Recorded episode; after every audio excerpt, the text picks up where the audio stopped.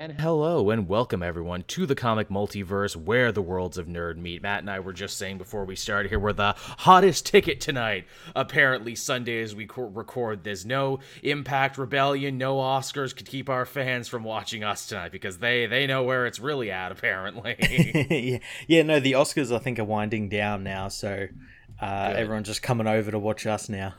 say say what you want about the comic multiverse map, but we do this show rain or shine, regardless of what else is going on. I know there's some nights where it's like, oh, we probably should have waited, or like, ooh, why did we bother competing with that? And I'm like, nah, nah, our fans are ride or die.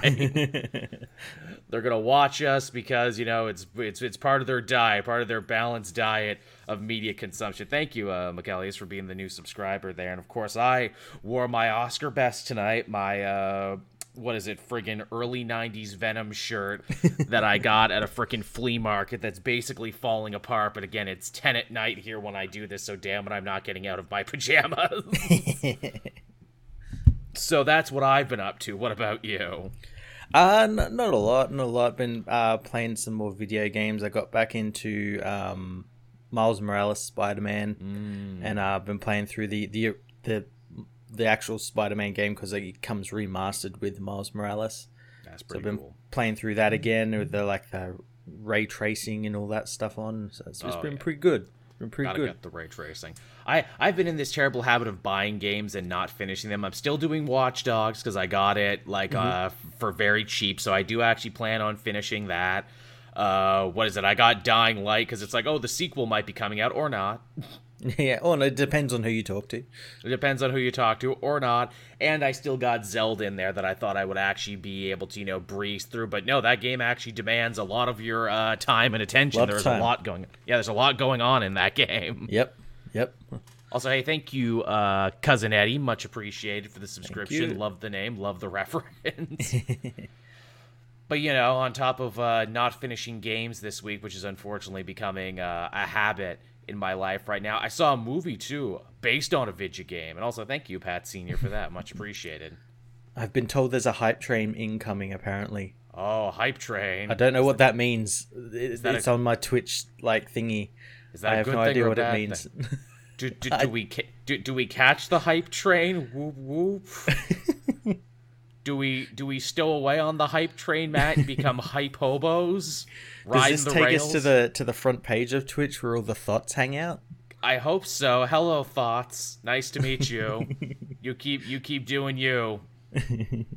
this is empowering in its own way, just as what Matt and I are doing is empowering in its own way.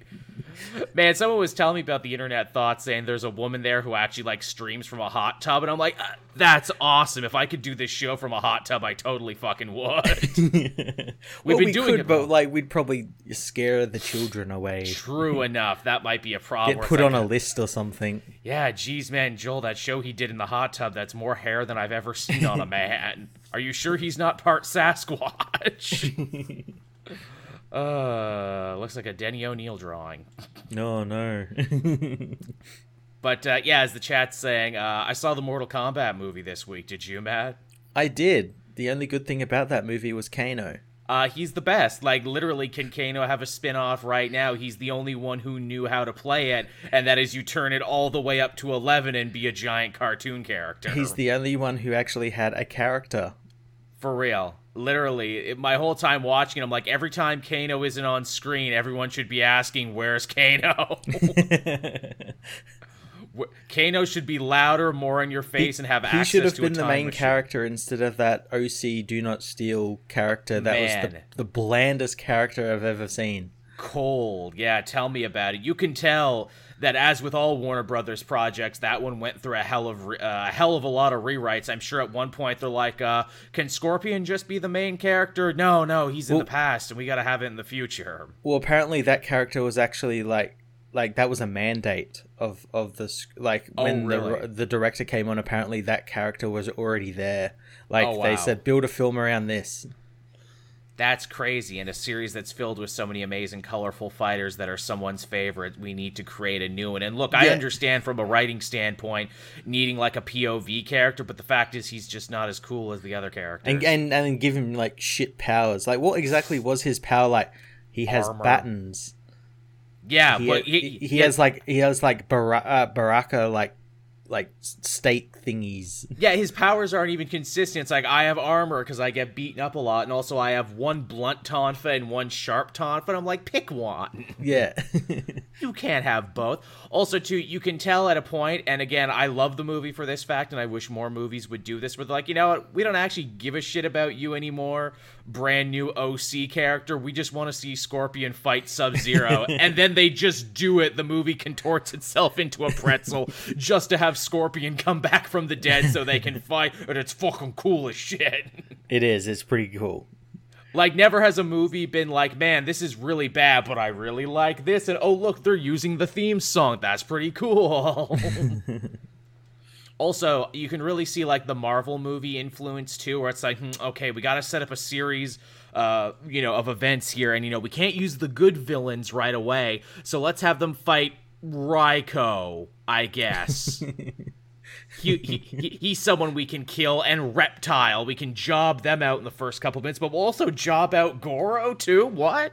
Yeah, yeah. I, that that was really strange. Again, that was like I think meant to be the big the big piece of the film, the big set piece. We got fucking Yeah. Goro, and he's fighting this new OC Mary Sue character. Hmm.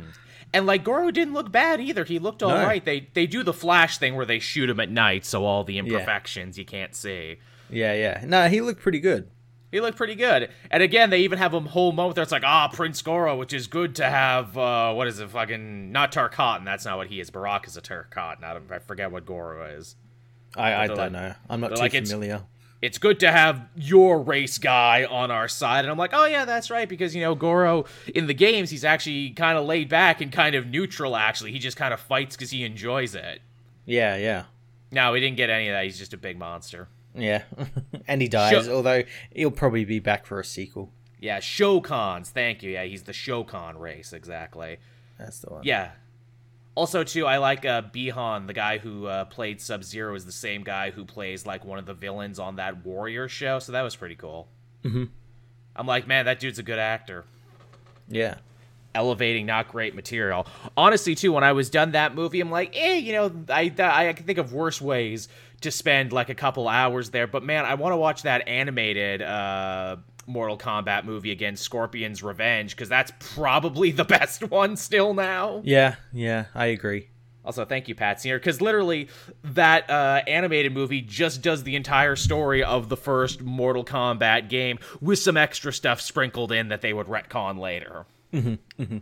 And again, they just let it all be about Scorpion. I thought it was funny, you know, where the other movies are like, oh, Johnny Cage. Johnny Cage is our, you know, POV character. He's the one that people want to follow because, you know, he's fun and mouthy and everything. And only here and in the animated one, and I guess in the last couple games too, where they're like, well, what about Scorpion? Everyone just loves Scorpion anyway. Let's just make it all about him. He's got a cool skull face and he's saying, get over here. That's when the movie's at its best, when it's just being a frickin' uh what is it? Uh fan service fest and they're just like recreating fatalities and everything. That movie needed Yeah. to be dumber, and I never thought I would say that, where this movie needs to be hundred percent dumber. Well, it, it took itself uh, too seriously, or like it, it was weird because like obviously it's like the main character, this Cole guy, like was so serious and everything, Hmm. and then you have like people like Kano who like just like go Is a hard cartoon into character. it, yeah, and yeah, and like realize like yeah, this is fucking stupid, you know, we're just gonna have fun with it. yeah. It's even weird. Ca- even Kabal too was some weird Yeah. ass acting. He's like Brooklyn. He's Yeah, like from Brooklyn. Man, I'm Kabal, see? Me and Kano, we go way back, see? Don't question why I'm on the bad guys team, even though I'm implying I was human once. and it's just like, man, if you go into this movie and you don't have a working knowledge of Mortal Kombat, you are going to be so fucking lost. Mm-hmm. yeah, Like, never has a movie more assumed, like, but you know what's going on, right? yeah, And I'm not even saying like Mortal Kombat is some like amazing work of art and fiction because it really isn't. It's stupid, but it knows it's stupid. yeah, and that's I think what the movie forgot. Yeah, it's like no, this is supposed to be dumb. You should be leaning into it. Also, how weird is it too? The movie's called Mortal Kombat. We don't actually get the Mortal Kombat tournament in it. the entire premise of the film of Mortal Kombat is to stop Mortal Kombat from happening. Yes. That makes no fucking sense to me. I know. It's like if you made a Street Fighter movie, but they didn't want to make Street Fighter happen. Yeah, yeah.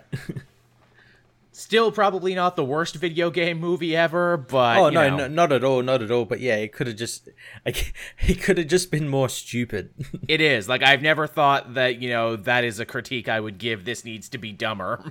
yeah, I mean, I guess they really did flaunt the fact that they were R rated, so they had more blood and more swearing and everything. they had more about it. blood, but it was it really pissed me off because a lot of the fatalities and a lot of the bigger blood scenes were like it was that fucking CGI blood that Mm. never, never looks real. which means they probably uh what is it started off making it like a PG-13 and then like oh, Oh, it can be R okay we'll turn it up then Oh yeah, absolutely. Kano's great though more Kano Yeah. is what I want from this let's have the Black Dragon spin-off Yeah, bring him back in in the next one with like the faceplate, the like Yes. uh, that he has and everything, and just just focus on Josh Josh Lawson, the actor there, like because he's great. he's he's excellent he's the best part of that movie he knew he was in a Mortal Kombat movie Yeah. the other ones didn't Yeah, yeah. No one else got the memo. He he read the emails. Yeah they're like oh you know I thought this uh I thought this was some like serious you know Asian drama no it's Mortal Kombat Also, needs more techno in the score. Mortal Kombat. The guy didn't shout. There was no shouting. It needed 10 times more shouting. They got to introduce him in the sequel. Yes, they do. Shouty man. That's just all he does. He just follows Shang Tsung around and yells. Uh, yes, and this is my master yeller from the worlds of Outworld. uh, now, believe it or not, everyone, we actually do have comic news this week. In fact, we have a lot of comic news this week. We do like actual comic book news. feels good, doesn't it? It feels like there was like a couple months there where there was just none. Yeah, yeah. Everything's starting to get sort of get back on track again. Yeah, uh, we're after after the whole pandemic thing. yeah, where we were just like da da da da da movies, da da da da da TV, da da da da, you know, companies leaving each other, doing this, that, and the other. But no, we actually have a ton of new titles to talk about from across the board. We do. Uh, what do we got starting things off here? Ooh, uh, so this one was rumored and the art was actually leaked out, but now we 100% know it's real. It's Superman and the Authority by Grant Morrison and Mikel Janín, and holy shit. Yeah, this thing was leaked like a month and a half ago Yes, or it something was. in uh, in trade. It comes out in like November in trade, uh, which is really strange that that actually got leaked like first. That's very, Very. strange. Which is Um, funny because I remember seeing this and I'm like, that's not real. That's a fun fan project. This is not a real thing. What do you mean it's real? What do you mean Grant Morrison isn't doing it? Uh, and uh, again, it's uh, more stuff that's left over from 5G. This was something that was actually rumored for 5G with Superman Yeah. going to the Authority. That's all anyone ever actually knew about that. Like Superman was going to join the Authority, but it's Mm. technically the other way around. Yeah, they with- join with him. The with Superman battling. This is all connecting up with uh, Superman and Action Comics and what Philip Yeah. Kennedy Johnson's doing with Warworld, uh, which is Superman battling Warworld on Mongul, and he assembles a team uh, that will help him uh, infiltrate Warworld. Which is pretty fucking dope. Again, bet you didn't think all that future state stuff would come back the way it did, huh? Again, uh, we're probably saying that a lot this week uh, on this We show, where like a lot of stuff that we saw in Future State is now pretty much canon. Very much so. And also too, it's not just authority central characters. It's not just, you know, uh No, characters it's a new authority. Yeah, that they've tried to launch before and never quite got it. Obviously, we have Midnighter and we have Apollo, who everyone Mm-hmm. loves and everyone loves to see be in more things. And the fact Absolutely. that they have tied Midnighter so thoroughly to Superman thanks to backup stories, Yes, it's great, absolutely great. it actually totally makes sense. Uh, we got Tasha Irons as Steel, who I'm like, oh, cool, someone remember that character existed. Yeah, it's about time she she came back. She was kind of on, uh, what is it? She was kind of on like Justice League Odyssey, kind of sorta. Right. Uh, but then like I guess they didn't use her all that much because I remember she started out on it. I believe. Right, right. Yeah. Good uh good fit for the team though. I like uh I like her. I like Yeah. getting to see her show up in things. We got Omac who got a crazy new redesign for this. I don't think Cool new Omac has ever looked better. Yeah, he's got like a per, uh, pink purple like uh, mohawk Yeah, and yeah. uh, cool looking armor. O- o- Omac, uh, Omac says trans rights, everybody, is what he says. And honestly, Grant Morrison, I think, didn't they come out as gender non binary recently? So I guess that makes a lot of sense. Yeah, yeah, I think so.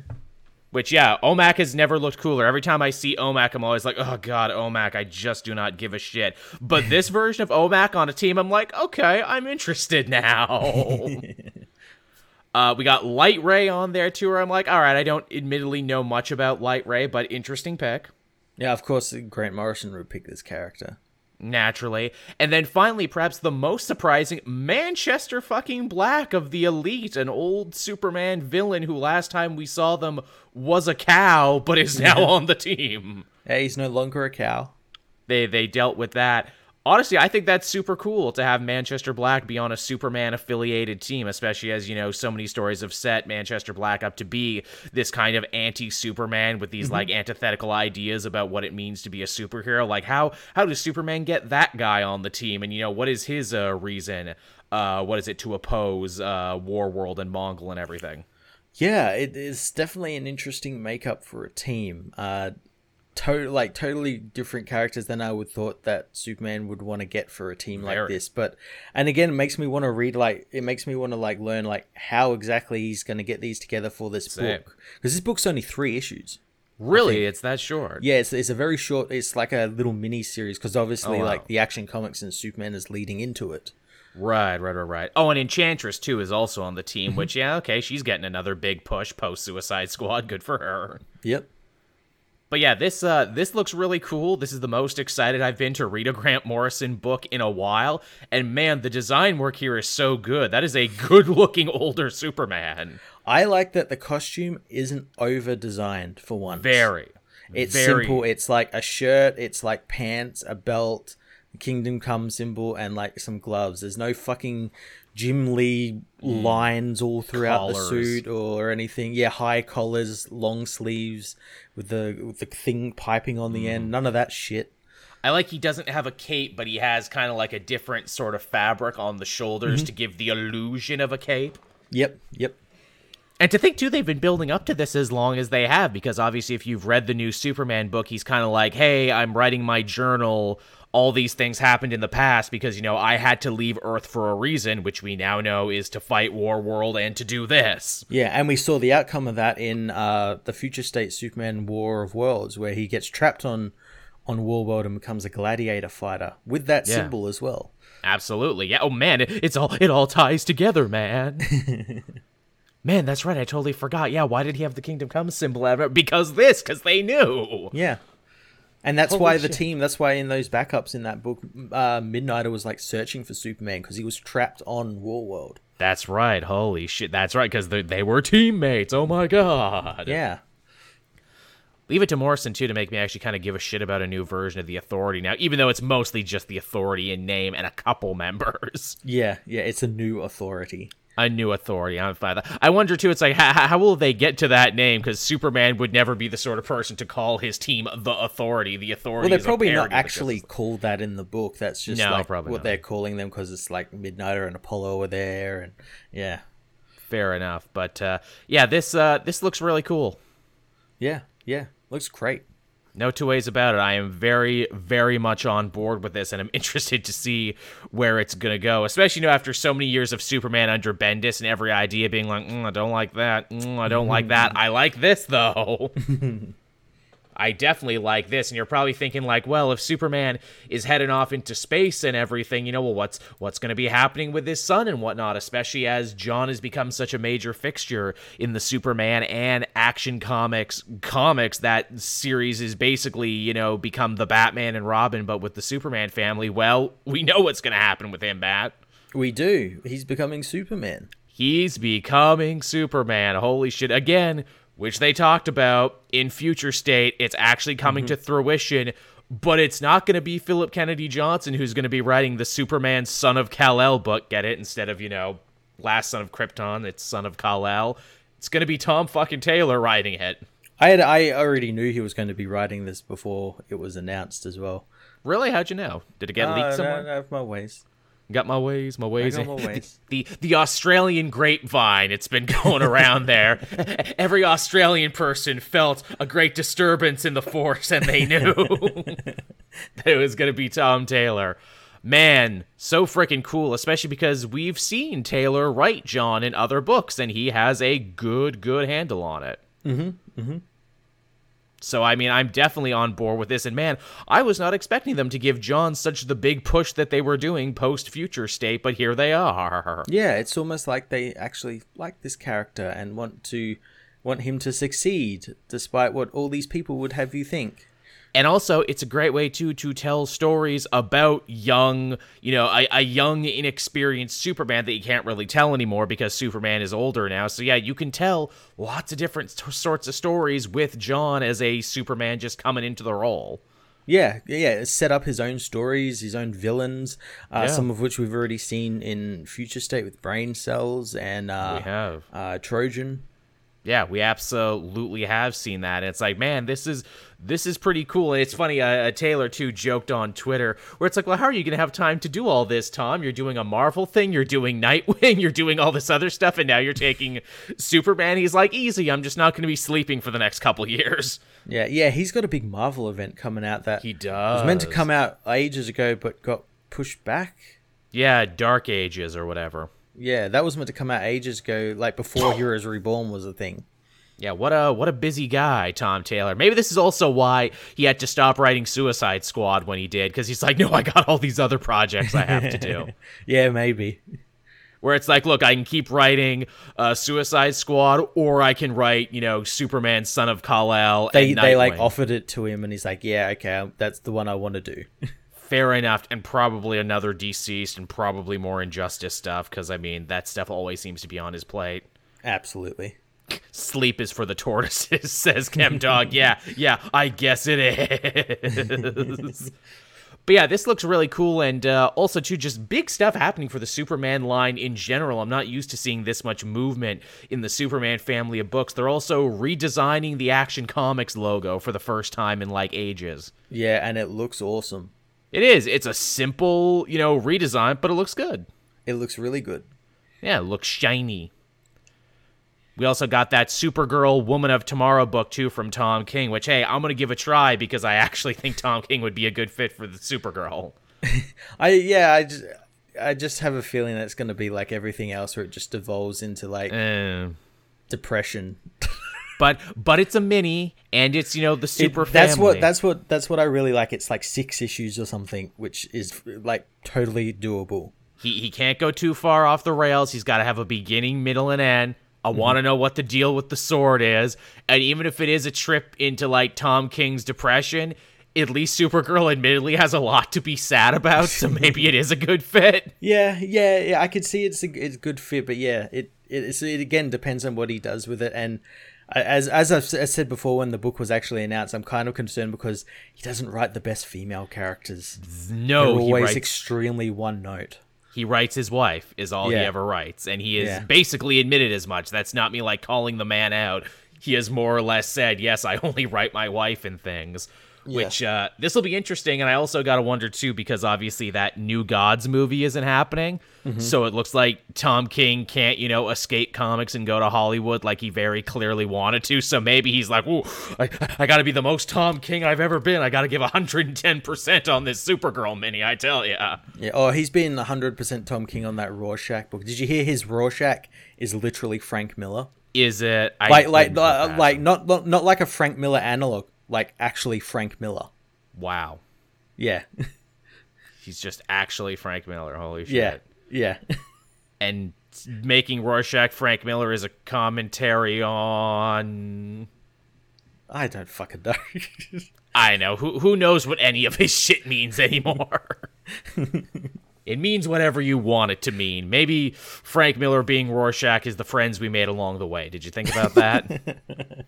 Maybe the power was in Frank Miller all along. Maybe this is this his heavy-handed way of saying that like see Rorschach bad. Maybe. I mean, the I mean the friggin' funny thing about Frank Miller is that like, well, actually in the beginning he believed like all these different things, but then 9/11 broke his brain. Yeah, yeah. you can actually see him as he changed, like Frank Miller pre-Holy Terror, post-Holy Terror. but whatever. there's your uh, there's a little smattering of Super uh, Man family news for you, everyone. And I gotta say, it's going to be an interesting time for all these books. I bet you must be It's- stoked, Matt. It's great to see that the Superman's actually getting like a bunch of different books. That's not including like the ones that are already going on at the moment, like the Yeah. red and blue and all that sort of stuff. Yeah, yeah. Yeah, this definitely seemed like one of these things where it's like, hey, don't you usually reserve this treatment for Batman? Yeah, yeah. It's like, wait a minute, what's going on here? Th- th- These are all secretly Batman books, aren't they? yeah, really. Oh, it's like DC. Remember, they have uh, what is it? Characters that aren't just Batman and Bat-related characters. Yeah, Though they seem to keep forgetting that they have other imprints. yeah. They keep making imprints. Like they made a DC horror imprint Yes. this week, and I'm like, "Didn't you guys already have one of them? Yeah, didn't you guys have Vertigo and New Vertigo? And didn't you guys have Black Label? And what happened to Young Animal? And what happened to Wonder? And what happened to all the li- literally friggin' DC when it comes to imprint is imprints is that kid who's like, Mommy, can we get popsicles? But honey, you have popsicles at home. Yeah, but I want different popsicles though. I do, I do find it funny though because I remember uh, it was like a little while ago. You remember how like people were like saying, "Oh, DC's cutting back all their books. They're, they're only Mm. going to be doing a handful of books now," and yet they go and announce like a smattering of A all these new new books. books. like like pro- probably double of what they used to have. Again, another reminder is if we needed it not to listen to reactionaries on the internet. Yeah, because nine times out of ten they don't know what the fuck they're talking about. Mm-hmm. Uh, what else we got going on here? Uh, ooh, here's a good one and a, a surprised one, very unexpected. Uh, you and I actually talked last week, Matt, that uh, Justice League Unlimited was having their big, it was it like 20th anniversary, 25th anniversary this year. It's a big anniversary. And uh, to coincide with it, hey, we're getting a continuation Justice League Infinity, a comic series from J.M. DeMatteis, James Tucker, and a few other people who actually worked on the show, and it looks pretty dope. it looks damn cool. It actually looks better than that Batman The Adventure Continues books because this one Yeah. didn't try and ape the art style. This one just tried to have an art style that's reminiscent of the show. Yes, I'm glad, and ho- hopefully as well. Uh, this is going to be like a bit longer form of a comic than those Same. uh, like Adventure Continues, where they were like ten pages long, double, double, Yeah. all like all like spread pages. Yeah, again, I, I love the concept of digital comics. It needs to be embraced for the future of the medium and everything in production. But yeah, just 10 pages is not enough to tell some of these stories. yeah. It's why like a lot of them, like Second Son, I've been waiting for at least two of the actual physical issues to come out before I cover it. So there's enough content there for a video. Yeah, absolutely. Because again, it, it always feels like you're just getting started. It's like, and it's done. Like, I need to go back and read Challenge of the Super Sons because I keep waiting for them to collect it all in Mm-hmm. Yeah. like a volume that I can actually read. Yeah, Which, to be fair, like even something you know amazing that people always hold up, like Injustice, didn't really get going until people could start reading it in trades. yeah, I agree. And maybe this will be one of those, maybe it won't be. But yeah, great team of people they reunited for this, and perfect time for it as well, for what many people consider to be the best version of the Justice League. Exactly. Yeah. And Yeah, again, I'm- uh, with that big anniversary and everything, it's just perfect timing. totally on board with this. Couldn't be happier. Mm-hmm.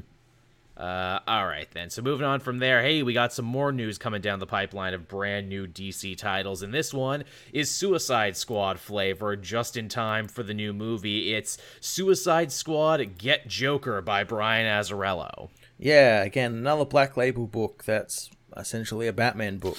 That is Batman focused. Yeah, yeah. Also, too, I wonder there was a rumor way back when we talked about rumors that ended up being true that Azzarello was going to be writing the Suicide Squad and that Wally was going to be on it. I wonder if this is like an evolution of that story that he got to tell anyway. Probably. Yeah, they're like, you can't do this now, so we'll just give you a Black Label book and And you can tell and replace Wally with I think Red Hood. Red Hood's on the Yeah. team now. Yeah. That makes a lot of sense. Also, hey, surprising that Red Hood never has been press ganged into joining the Suicide Squad. That feels like a real no brainer. it does, doesn't it? And hey, uh, say what you want about Azzarello's writing, and we have, oh boy, have we on this show. But Alex Maleev is going to be drawing it, so it's going to look real good. It it is. It's gonna look good. And this cover looks real good, and the couple pages that we have seen of it actually looks pretty good. And even the premise is like, hey, what if Waller decided enough of Joker's bullshit? Let me send my Black Ops team to go kill him. Again, it's a pretty cool premise and one that I'm surprised hasn't really been done before. Same, and because it's a black label book, they might actually get to do it. Yeah, you, oh, you reckon they'll kill Joker even if it's just a black label book? I don't know. I mean, if any series could do it, and if any writer could do it, it could be Brian Azzarello, because Azzarello's general, you know, coda for writing the last couple years has been "fuck you, I can do whatever I want. I don't care if you don't like it." That's true. I could see it also like because Red Hood's on the team, he's gonna have Red Hood kill Joker, but then also it'll just be basically what Geoff Johns did with Three Jokers, letting him kill a Joker, and yeah, I don't know. I guess we'll wait and see. I will say I am more interested in checking this out than I would be any other uh, just regular old Azzarello project. Mm-hmm. Mm-hmm. You had me at Suicide Squad. Man, again, to think with that movie coming out, we're actually going to get you know so many like multiple Suicide Squad projects. Yeah, and a lot of them so far have been pretty good. They have been, yeah, they really have been. The chat saying, wasn't Azzarello working on a Birds of Prey black label? There was a lot of black label books that I were in think he was production also that never working got on made. like an Amazon one or something. I thought that was Kelly Sue DeConnick that was working on that one. I'm fairly certain I heard his name passed around for like probably not the same one, but like same sort of like a Wonder Woman one or something. Mm, yeah, maybe. Yeah, he, he's had a lot of like things come up in the last couple of years that never panned out for some reason. Yeah, for whatever reason. Yeah, I don't know. But uh, yeah, there's Get Joker, everyone, which again is kind of like a Get Carter, Get Shorty reference in and of itself. Will there be dancing? I don't know. I guess we'll have to read it and find out. Now, another new title uh, coming from DC, and this one is probably the most unexpected yet. I know I'm saying that a lot, but I legitimately did not think that this book would ever happen again. Blue and Gold, that's a Booster Gold Blue Beetle book written by Dan Jurgens, which Jurgen has said on Twitter that this has apparently been on the docket at DC multiple times over the last 10 years Since the 80s. since the 80s, and this is the first time that they've actually said, you know what, sure, let's do it. Yeah, and which is really intriguing since it's been since the 80s since obviously the story would have changed quite a bit cuz this Yeah. the premise of this is the two basically try it sounds like they basically start a prank channel on YouTube and like become social media influencers. Which is very strange they got someone like Dan Jurgens to write it since Yeah. You know, I love the man, but he's a boomer. boy is he ever and he really hates jon stewart too not john stewart the green lantern jon stewart the comedian yeah, so like is he really the best guy to be writing about, you know, social media and influencer analytics and all that Yeah. sort of stuff? maybe not where it's like look i love the concept of blue and gold and i love how funny booster gold and blue beetle were back in the day when jurgens were writing them but yeah right now uh, i don't know Like this, like this, this the whole premise screams like Mark Russell. Very very like you know maybe he should co-write this with someone or maybe he should like hand it off to someone else who's maybe a little bit more you know plugged in when it comes to comedy Yeah, I don't know. Like I love that it exists on one hand, but on the other hand, it's like, ooh, I would have loved this more if it ex- if this existed a couple decades ago. yeah, But hey, you know, for people who have been dying for it, here you go. Here's Blue and Gold. Here's uh, your Booster Gold Blue Beetle series. Which, man, when you think about like the pantheon of like comedic characters in comics, these ones are like near the top, but also how you see their influence works on like so many other books and how the Harley Quinns and Deadpools of the world have been like eating this, you know, duo's lunch for a long time. Or it's like, no, no, we're the funny ones now. yeah. It, it's it's strange that it's taken them this long to bring that back, especially yeah after like like the Harley Quinn like TV series and her books and stuff like that have done That really new well. MODOK Ma- thing. Ma- Mark Russell's stuff has done really Very. well. So like, why has it taken them this long to bring these characters back? I guess, you know, that's just, you know, regular, you know, working in a creative field, you know, for a big corporation. Good ideas take forever to mill their way through. Yeah, and it's not as though these characters are niche as well. They have pretty No. big fan bases. They they were in development for a long time. Weren't we supposed to get movies and TV shows Yeah. with them for a bit? Yeah, yeah. Yeah, weird. Well, I mean, good for them. Happy to see it. And also, too, I feel this is a book that maybe they feel more comfortable putting out now in the Infinite Frontier era, where it's like it happened on another Earth. It happened somewhere else if you don't like it. Yeah, yeah. We can we can take more risks there. We can take more chances, which is fine by me. Yeah. Um we also didn't we didn't have it on the list as well, but they also announced a Shazam book. Oh yeah, that's right. By um, uh, Sheridan. Yeah, Tim Sheridan who wrote them in uh, uh Future State. Again, That's it looks right. to I think it looks to be following on from those sorts of stuff that they were doing in Future State with Mm. him and the Titans and everything. Because Billy Batson is part of the Titans That's Academy. now. right, he is. Which I thought that I remember reading that. I'm like, oh Billy, how far you've fallen without your movie? Now you're just a cog in the Titans machine. And I'm like, okay, he is getting his own book just in time for the new movie. Okay. Yeah, yeah. I don't I don't know if I can open up my heart again, Matt. I don't know if I can love again. when it comes to a Shazam book, I opened up my heart last time and I was hurt. I was hurt and cut off at the knees and I just I just don't know anymore, man. I just That was don't. Dio's fault. Yeah, I mean that was a lot of people's pissing contest in that one, clearly. But uh, I mean, I guess I'll give it a try. Like you know, I, I I want Shazam to succeed. I love the concept of the character. I wonder what Sheridan's new approach will be. I know you were telling me the last book he did with Shazam was kind of like a murder mystery.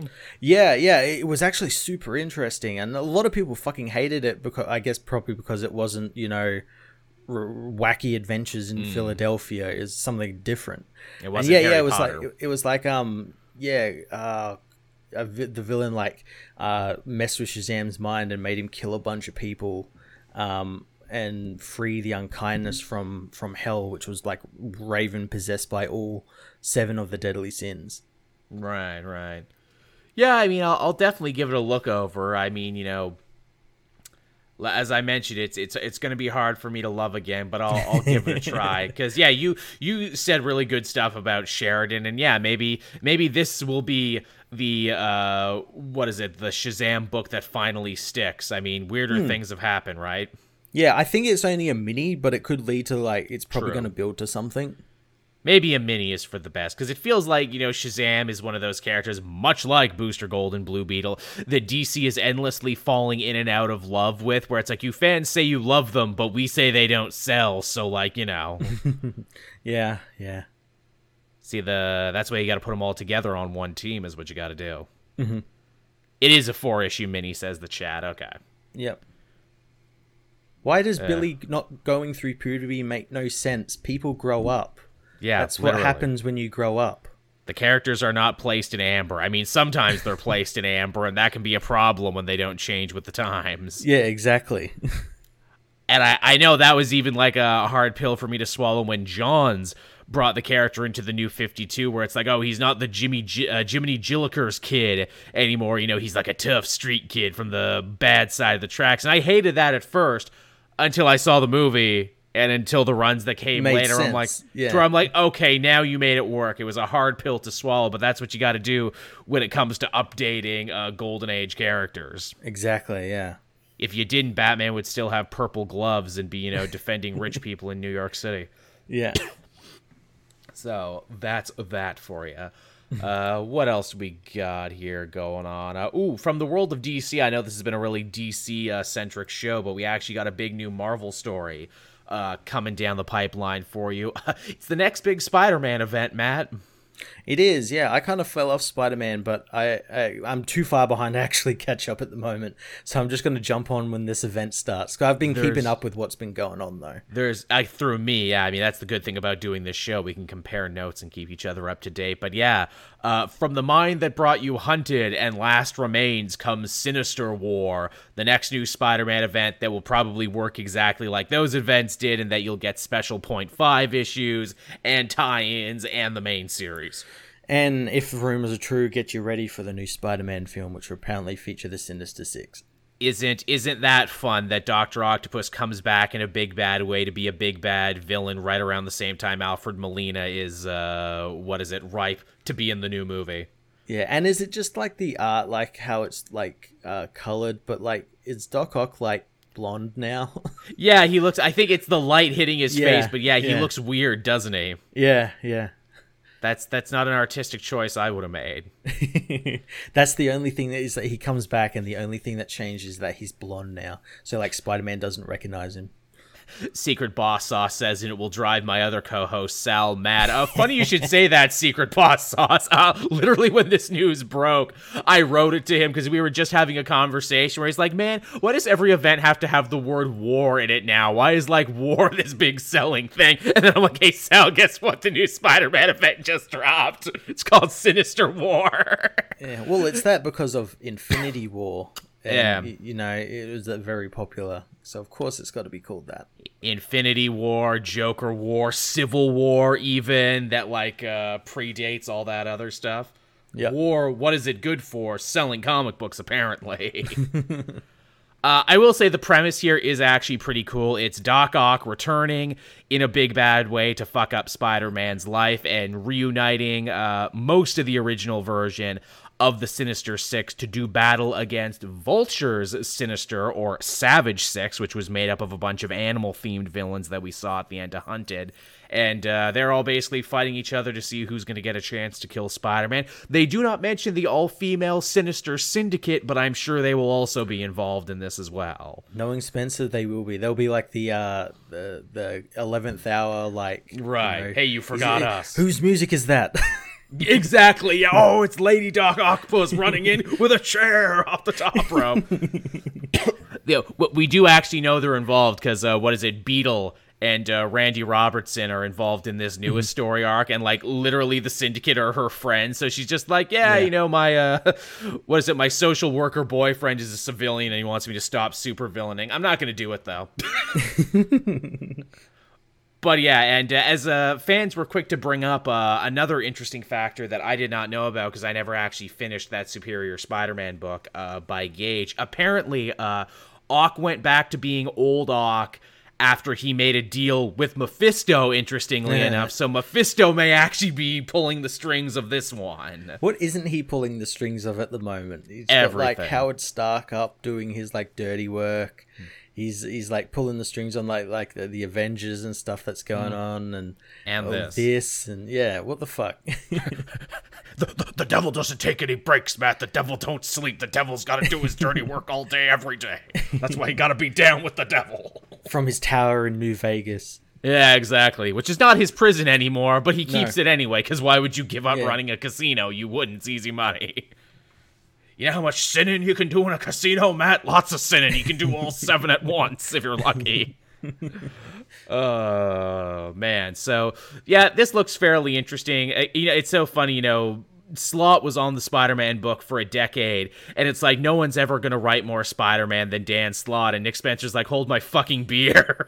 I'm gonna do it in the half the time. in half the time. How are you going to do it? An event every year that has special point five issues. That's Oh, not how. every year, like every six months. Like we've Yeah. we've just finished Last Remains and all that sort of stuff. That's true. I guess we did, and now this is already starting up for the summer for July. So this is going to be one of Marvel's big summer events. Now, is this going to be running concurrently with uh, Heroes Reborn? Well, Heroes Reborn starts really soon. and I'll talk about that when we talk about what we read this week. Uh, Right, But okay. it, but it starts at least within the next month. Right. Right. Okay. Yeah. Because yeah, I, I would really hate if these were all running at the same time. Oh yeah, and in June we got Chameleon Conspiracy. You're right. So we got a whole other. I think that one might just be a storyline, but yeah, that's right. That one that's running before Sinister War. So Chameleon Conspiracy is just an appetizer for Sinister War. And, and then we've got obviously Tom Taylor's Dark Ages whenever that drops.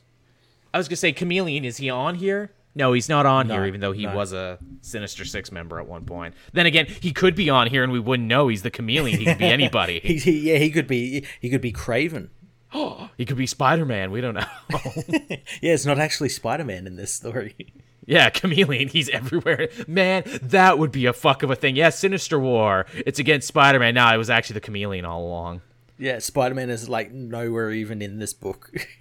Nowhere. I mean, he was barely in Hunted, if we want to get real. That story wasn't even really about him, yeah, yeah. which didn't bother me, but other people pulled their hair out over it. Also, too, this cover confirming what I've been saying forever. Hey, you don't like his new costume, everyone? Don't worry, he's not keeping it. Yeah, oh yeah, it was obvious he wasn't. Yeah, it's an arc long story. You think they're going to get rid of one of the most famous, most recognizable, most marketable costumes of all time? Yeah.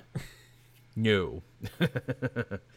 but uh, yeah, there's your sinister war, everyone, coming just in time for my birthday.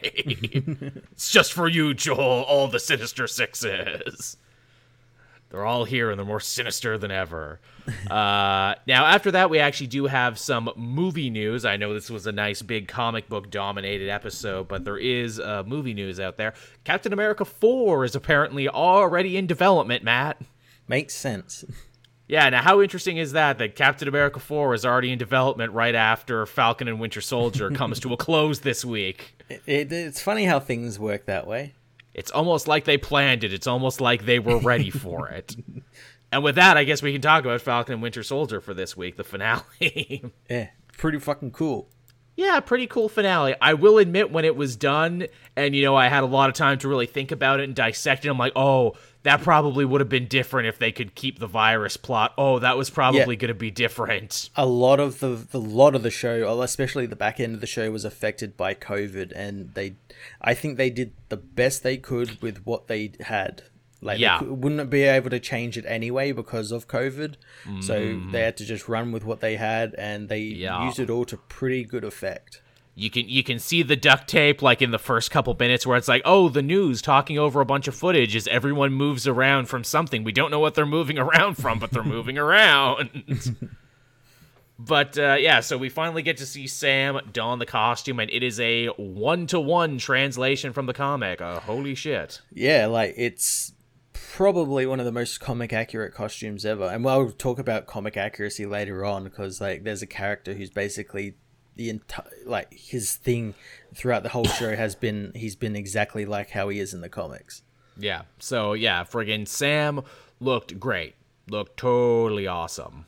Yeah, and like yeah, w- when we were introduced to him with him like throwing the shield around with the wings and everything, it just it looks exactly like how it was in the comics. How he uses the shield in the comics and everything it looks fucking great. Yeah, great, uh, great looking costume. No notes. Yeah, I, I like one. how he owns it as well. How they're like, who they got people like, who are you? And he's like, I'm Captain America. Yeah, I love that. In fact, you know the weight uh, the weight of being Captain America is something we see explored throughout the episode, and Sam even says at one point, "I know a lot of people hate me right now just for standing here like this." yeah, he looks right down the barrel of the camera. Yeah, I know people are hating me right now. Yes, I'm talking to the audience watching this show too, who doesn't read comics but are racist anyway. I'm talking to the to the thousands of YouTubers who will be making reactionary videos to this.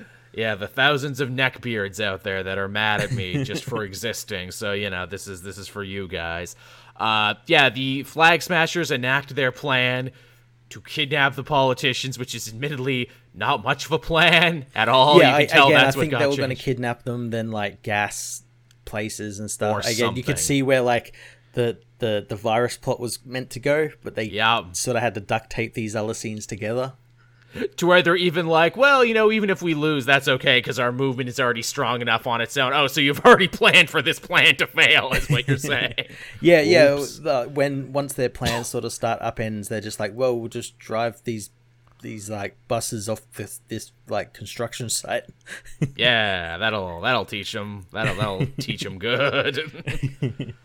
Uh, I, I do appreciate too, you know, in the bigger fight scenes with Samus Falcon. I'm sure you saw the same tweet I did because it was getting a lot of uh, mileage uh, during the run of the show. And they're like, you know, I don't think Sam has won a single fight this whole show, and indeed he hasn't, not on his own. And I'm like, yeah, that doesn't bother me though. In fact, with his big showdown with Karli, I like that he refuses to hit the teenage girl villain. Yeah, yeah. Uh, again, being like the bigger man, uh, Yeah. sort of thing, and like sh- kind of proving that she is wrong in what she is doing. And the the one thing I didn't like about Karli, especially in these last two episodes, they try and paint her as like. Like kind of like a sympathetic villain, where I'm like, you're not sympathetic at all. You like burned people alive in a building. You like did all this like really horrible shit in in the name of like your cause and everything, and like There- you're not really redeemable. there's a fair amount of trying to have their cake and eat it too right here at the end and again i feel like there was probably supposed to be more here where you're like Yeah. oh she wasn't really bad she was being manipulated by the power broker Yeah. who is sharon who gets away with it but also we're not ready to deal with that yet. Maybe because Sharon wasn't supposed to be the power broker. Maybe she always was. I don't know. Then you got the stuff with Allegra where it's like, well, you know, in the comics, Hydra was actually secretly backing the Flag Smashers, and even they didn't know it. And I kept expecting, uh, what is it, Julia Louis Dreyfus to step out and be like, ha ha ha, this was all actually me the whole time. That's what I was waiting that. for, like that that little bit of connective thing where it's like, oh, my plan with the sma- flag smashers didn't didn't work, but that's okay. I got myself a U.S. agent now. out of it. Yeah, where it's like either that was my plan all along or that was my uh what is it, consolation prize. Uh, was also really not expecting for Falcon and Winter Soldier to fight alongside, uh, what is it, John Walker right at the end there. I was not expecting that. They even have a moment where it's like, okay, you go left, I go right. And it's like, wait, are we really working with this guy who was trying to kill us just last week? Again, it's that thing where it's like the heroes realize like the guy was wrong in what he did and everything, and realize that he is just a guy thrust into this. Like mm. they understand where he's coming from. Like he's been given this Captain America title and kind of thrust upon, and like the weight of it is like kind of like fucked him up, as well as taking the super soldier serum, which probably mm. didn't help.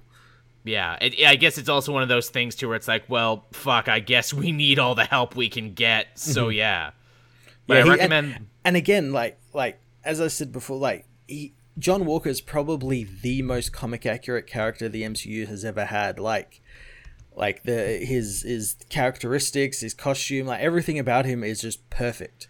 and it's, it's it's showcased here wonderfully where he where that bu- where that bus is going to fall off a cliff and he instead of trying to take down Karli, he saves the bus. He doesn't say he he fails at it, but he tried Yes, to do it. But he tried. And- but he tried the second time too. I like where it's like the truck is burning, and even Karli gives a look like, "Are you are, you gonna save that?" The other guy would probably say. Then he's like, "Nope, still angry." Then like, "Ah, crap! I guess I got to do it now." this this right after him talking about his friend Lamar saying his life mattered, and I'm like, "Ooh, that feels yucky when he says it." But that's the point, I guess. yeah yeah yeah again it's that it's that great uh thing that john walker has in the comics where like he'll do something right but then like he'll say something like that and you'll be like uh no that's wrong. It's it's he's complicated and Mm-hmm. you know uh, russell plays him as this complicated person even in the end where he is ultimately reinstated to his old job. He's like hey, i'm so happy. This is great. Dude you're wearing a black and red costume. You're wearing hydra colors and you can't tell the lady helping you is secretly madam hydra. You Yeah. idiot. You perfect idiot you it, it's pretty great I, I like as well that shield he made how it just like like he it immediately like just gets destroyed yes smashes instantly it's like yeah america see what happens when you don't have resources from other nations yeah, see what happens when you don't go and take other people's resources Yeah, it was forged with American steel, but the American steel industry is dying, John. Oh, fuck. Didn't think about that. I drove my American car here to. Oh, man, that's also dying? You're telling me shit. But yeah, so they get a really. Fu- uh, Batroc gets to be involved, which I just appreciate. They call that back from episode one, and he actually gets to be involved in the fight. I like how his fight with Sam kind of mirrored uh, Steve's fight with him on the Lemurian Star in Falcon Very. in, the, in uh, Captain America in the Winter Soldier. Very much Um, so. it, I thought that was pretty great, and I like that that again, as we said, Sam doesn't really win any battles. How Sam No. just sort of like left him, like to go deal with like that that uh the chopper and everything, which was it a great great like set piece that chopper chase. I feel that was probably a new inclusion to that chopper chase. I feel like uh, they Really? added Yeah. that later. It, it worked though. I, I quite It liked did. it. It did, again. It it showcases the fact that hey, our new Captain America is a flyer, so he should probably do some flying. Is what he should do. and and he's smart you know he uses his technology to find out that one of Mm. the persons on the on the chopper was like a pilot so he could take Mm. out the pilot and have her jump in the seat and everything it was great Another uh, callback too when he takes the pilot out, much like he did in Episode One. Mm-hmm. So I appreciated that uh, little action callback there. Uh, what else was going on? There was a lot of stuff going on in this one. Uh, a lot of stuff that feels like setup. So yeah, friggin' uh, Sharon Carter is the power broker, and she more or less gets away scot free, killing anyone who could ever have fingered her. Yeah i i have a feeling that we're gonna find out that because uh so i kind of feel like it was meant to happen in this but for whatever reason it didn't but um like at the in her end credit scene uh, we see that she's happy to take the pardon and get her reinstated into her old position because then she gets access to like government secrets and whatnot. I have yeah. a feeling it was meant to be revealed she was meant to be a Skrull Interesting. because that whole thing feels like a Skrull, like a Skrull infiltrating as her as the power broker. It gets all like military secrets and stuff, so they can easily invade. invade, huh? Yeah, maybe. Who knows? I mean, they could still pull that trigger to be like, Yeah, Sharon, how could you possibly be evil? Because I'm not Sharon. Yeah, ag- again, it felt like that's what that scene should like. There should have been some hint in that last in that post credit scene that she's a Skrull, and maybe they hey- just didn't do it for that or something. Which, hey, speaking of which, uh, what is it? Emilia Clarke they uh, cast for that, and everyone's already jumping to the conclusion that she must be playing the Skrull Queen. Yeah, uh, yeah. Maybe I. I, I, that's a bit too uh on, On the, the nose. nose. Yeah, Oh, oh, oh, what? She played one queen on television, so now she has to play another. yeah, yeah. Though if they did cast her as Spider Woman, that would actually be kind of fun. Wouldn't that be a crazy thing for the Marvel Cinematic Universe? Oh, in our universe, uh, Spider Woman was always a Skrull, and she was always the Skrull Queen first before she was anything else. That'd be pretty cool. That would be a hell of a twist to do that. Then in the comics, you could introduce a new Skrull Queen Spider Woman. yeah, she's Mephisto, exactly. Chat. Yeah, Sharon she's was the aerospace was- engineer. She was actually just Mephisto. There you go. So you cracked the case, chat. This is why we have you. Uh, Sam, of course, wins the day. It's not a great victory. You know, you wish he could have done more, which again, I appreciate. I think that's a very Captain America thing to always Yep. wish he could have done more and help more people. Gives an impassioned speech and basically manages, with just the power of his words, getting to browbeat the senators and politicians to more or less do what Karli and the Flag Smashers wanted to do, and that is, hey, don't rouse these displaced people. They've been through enough already.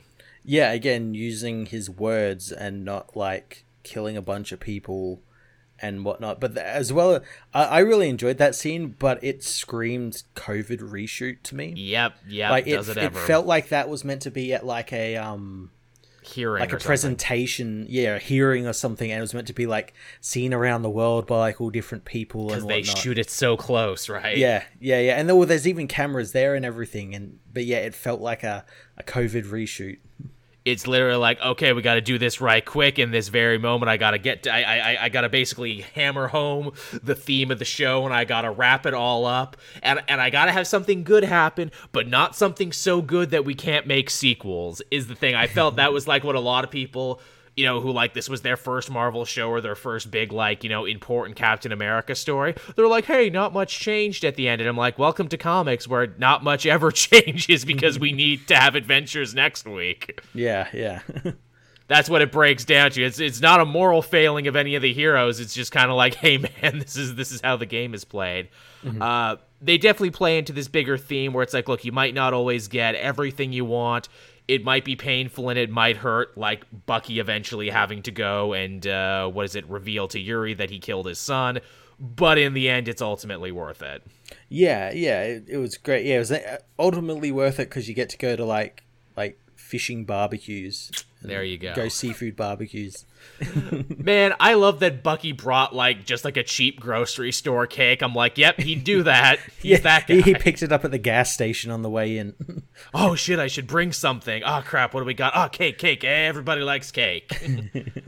and like, look, you'll talk shit about the man who brought the cake, but you're gonna eat the cake. Is the thing. like, no one hates cake that much that they're not gonna eat it, even if it's the cheapest, most garbo cake. You're gonna eat it. so maybe he's smart, actually. And uh, of course, we get the big final, uh, what is it? Um, I, I guess resolution you would call it, with uh, Isaiah Bradley. And again, this also felt a little COVID reshooty too, where it's like, hey, you know, I I, I was sure to tell your story, uh, Isaiah. You know, you're now part of the Captain America legacy, and it's like that's good. I think he was more mad about going to jail for 30 years than being forgotten, but that's good, I guess.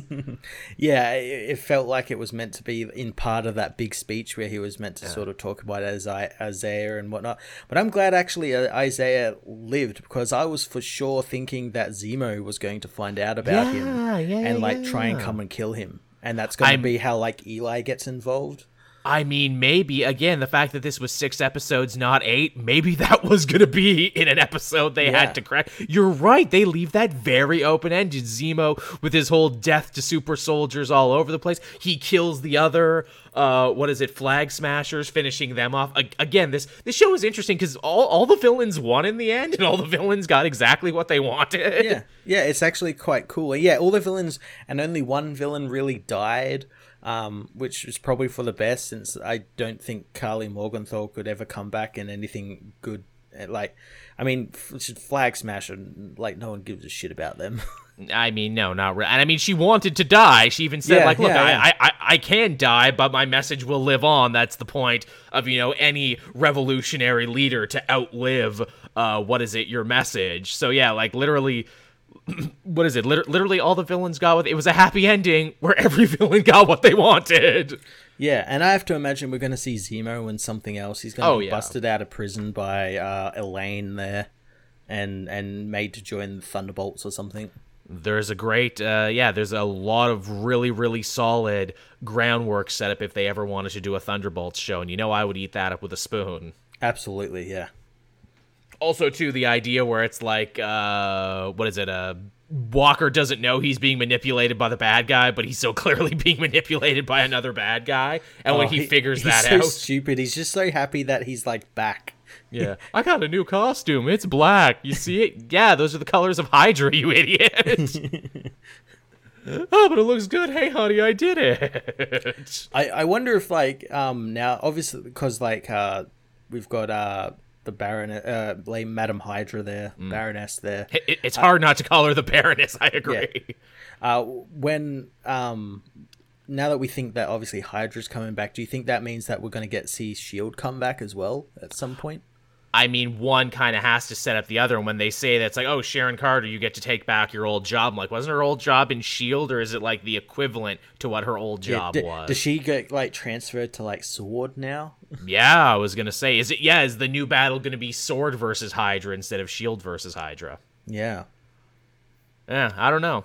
But yeah, all in all, pretty decent conclusion. There's some like confused ideas here and there that I can kind of look past because I was having a good time with it. And also, here's the wonderful thing about the Marvel Cinematic Universe even if we don't 100% nail certain ideas here, we got five or six more shows and projects where we can hammer it out and fix it. Yeah, and again, we're getting we're getting a Captain America four film, which uh, obviously Sam's going to be a big part of. Yeah. and yeah, that's going to probably uh, again flesh out the bigger picture sort of stuff. And Yeah. I, it makes me wonder as well. It's like so obviously he's going to be in this thing. Like, what happens to Bucky now? Does he get to be part of that film? Does I was he get his own series? Like, what happens with him now? Yeah, because he finished his book, which assumably means he's finished his character development, so they got to give him something else to care about now. Yeah, what's he? Is he gonna? It'd be pretty cool if like he became like, okay, I'm finished everything. I don't really have anything now. I'm going to become a nomad.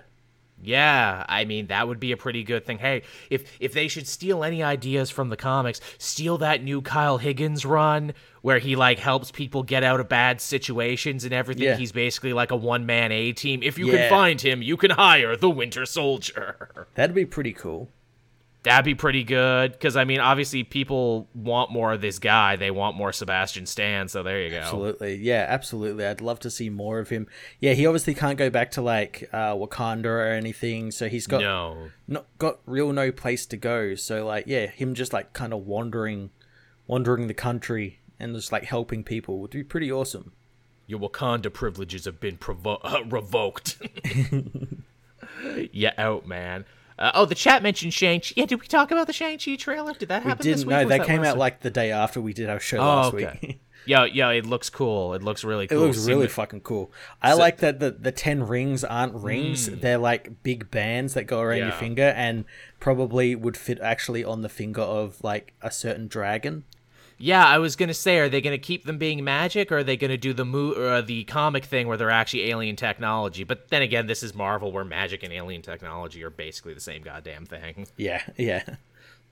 Uh, man, Simu Liu, that guy's gonna be a fucking movie star, isn't he? Oh, he's so charismatic.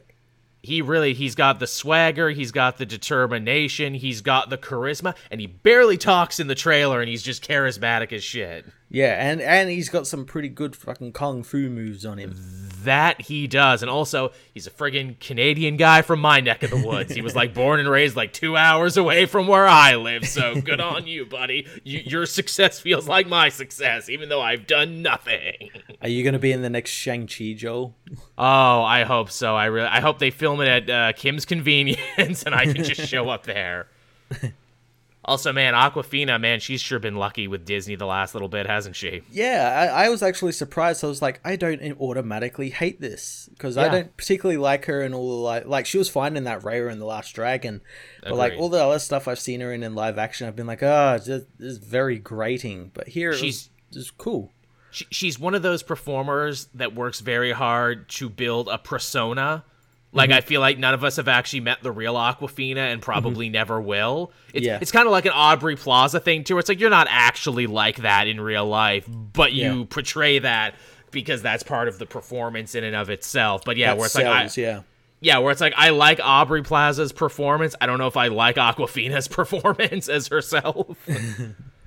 but yeah, she's uh, she was good in Raya and the Last Dragon, and she looks like she might be good here too. Again, obviously we know she's got the comedy chops and the improv chops, which when you're doing a Marvel thing is basically a prerequisite.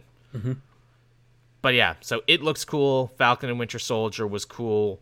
Cannot wait for that fourth movie, especially now where it's like, okay, movies, you can actually do something really awesome here you can pick up the ball that the comics arguably dropped by giving up on Sam as Captain America too early. Yeah, yeah.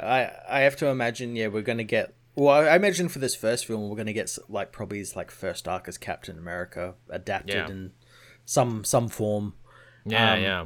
and like him fighting like Hydra or something, U.S. agent, because U.S. agent has to be part of that film, or at least like reference something. Yeah, something in that film, because yeah, Wyatt Russell's you know still alive at the end of that series, and he's U.S. Yeah. agent now. So Hey, they can use it to uh, d- plumb the depths and explore the divide in America. Everyone has their own Captain America now. I'd love if they just gave U.S. agent a, t- a TV show and just adapted that Christopher Priest run, which actually ends this this week. They might just. They because might it's like just. the perfect like this is the story you can now tell with like with like US agent now that you actually have him there this it's like perfect like organically flows from what we've seen in the show Hmm. to like that comic it, it fits really well Hey, you know what might be interesting with U.S. Agent unbeknowingly working for Hydra and being, you know, God's favorite idiot and easy to manipulate? What if the next Captain America movie was Captain America 4 Secret Empire, where U.S. Agent takes the Steve role and ends up accidentally conquering America? I could see that that, that could actually be pretty cool Uh, that, that could be cool but then it, it rides that line of like this is cool but like this is almost like too much comedy because it would be like oh bumbling idiot you know brings about the fourth reich you know you yeah, know, sort really, of thing. without knowing it. Yeah, Hey, everyone, me and could my be, cool friend. be very stupid. You'd have to do something very. Uh, you have to do something very Different complex to make that actually stick.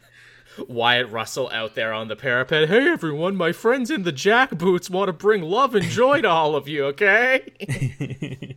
oh, but they told me these Inhumans are bad, and I don't know why Elaine from Seinfeld would lie to me, so okay. Thanks everyone. US agent out. well, geez, I hate his ideas, but he's just so charmingly stupid. You, you kind of feel sorry for him that you just want to help these people. yeah, really. yeah, that's what Wyatt Russell does. Like, oh, you monster, I feel bad for you. But uh, so yeah, there was your uh, dose uh, Captain America, everyone. Uh, we also had Invincible this week too. Yeah, again the the big penultimate episode, and oh boy was it good. Uh, Omni Man versus the world, as you could also call this Yeah, episode. yeah. and he punched and he kicked with his hands and his feet, and he killed everything that they threw at him. Yeah. Oh, I loved I loved when um, what's the character's name? Mortal Man. Yeah, Immortal Man. Yeah, he comes back to life and he's just enraged by Omni Man killing him the first time, and he just like lays into him. But then, yeah, o- Mm. Omni Man just easily punches straight through him again, Bisects him him in front of. Yeah, in front of his world, in front of his son, so there can be no more illusion that he is a bad guy. yeah, Yeah, son, we need to talk, which is also the title of the episode. yeah. Interesting. Oh, that's a great line, and this is a line from the comic as well. It is. It's really solid. Like his eyes are all bloodshot and messed up and everything. Yeah. Yeah, a lot of a lot of emotional weight in that episode. You know, uh, Debbie goes to Cecil, even though knowing that will mean that they're going to try and kill her husband, mm-hmm. and then her son ends up getting involved because no one's told him anything yet, and he goes to try and defend his dad because he thinks it's the right thing to do. Yeah, he, he, he doesn't know anything is actually happening, like all the behind the scenes stuff. So yeah, I like that. Uh, and then yeah, obviously his father's just going to turn on him. This this is also arguably the worst day of Mark's life. He got broken up with by his girlfriend, and his friends continually read him the riot act and all the ways he's fucked up in the last several yeah. episodes. the best line is from William, where it's like, "Nah, man, you were broken up a week ago. You just didn't know it. Didn't you know had it, all yeah. the you had all these tests that you were given and that you failed. You are like the samurai that's died and didn't know it." And a lot of people didn't like that. A lot of people are like, oh, Amber's bad and Amber's.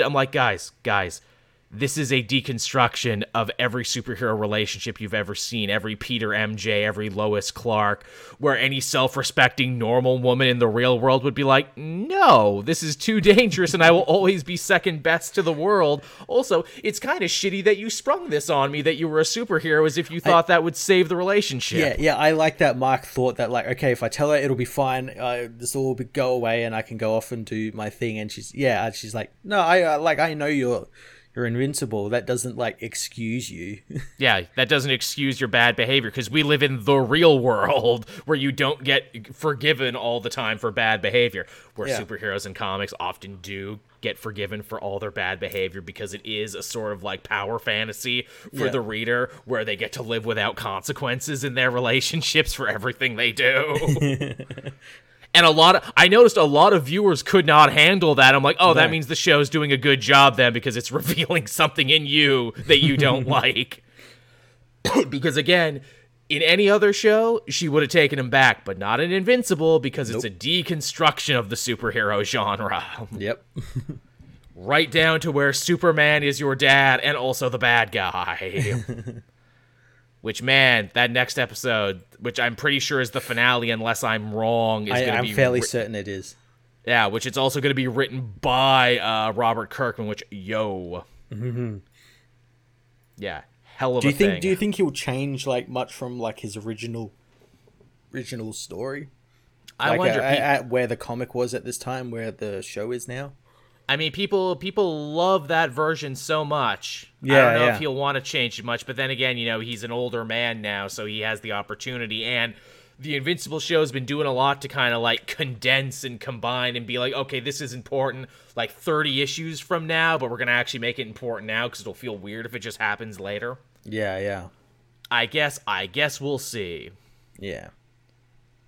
I know I've enjoyed getting to cover it on the channel there, and I'll be sad when it's over. But don't worry, because a week after that, we got Bad Batch. yeah, yeah, we're, we're not stopping. We're not stopping. No, no, this this train does not stop. It just keeps on going. the, the the tap has been turned on, and it's not turning off anytime soon.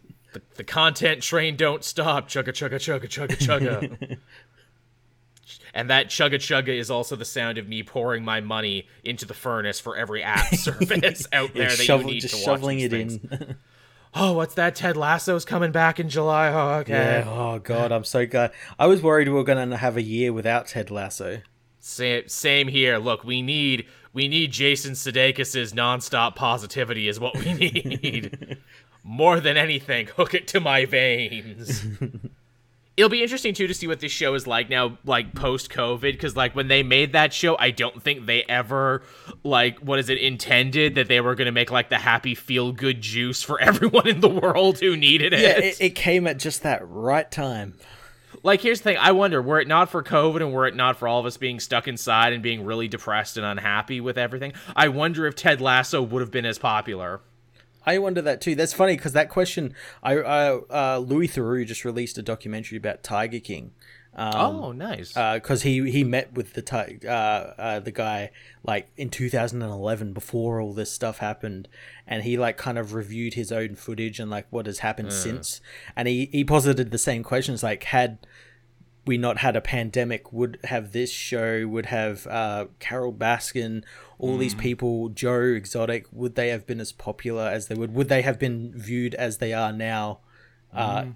had we had a pandemic, like would Joe be like this hero while Carol is like this monster woman?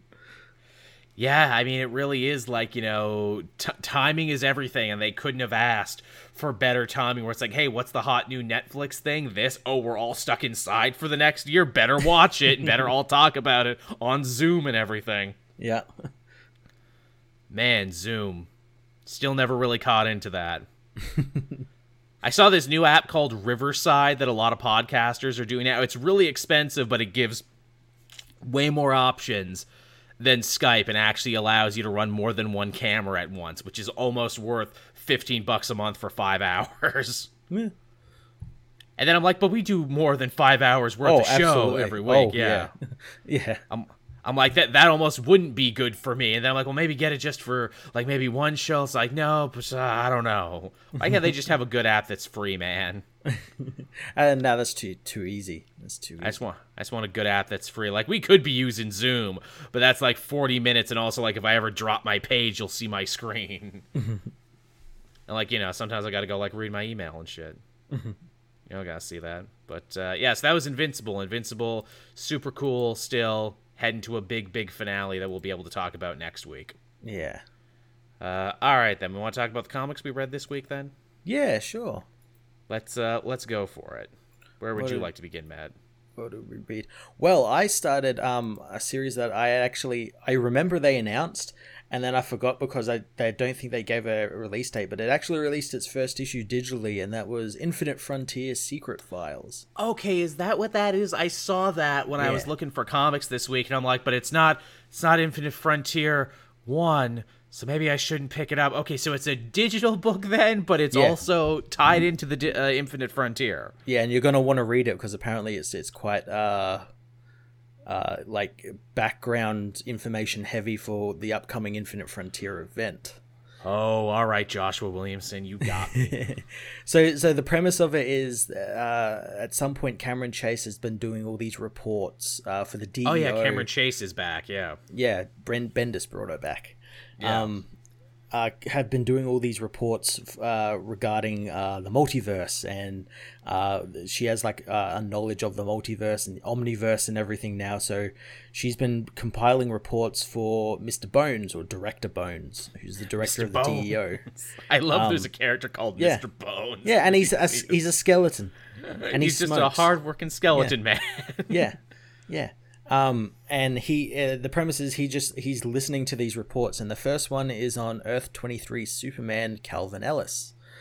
And the issue is about sort of a day in the life of calvin ellis and what he does as superman but then also as the president.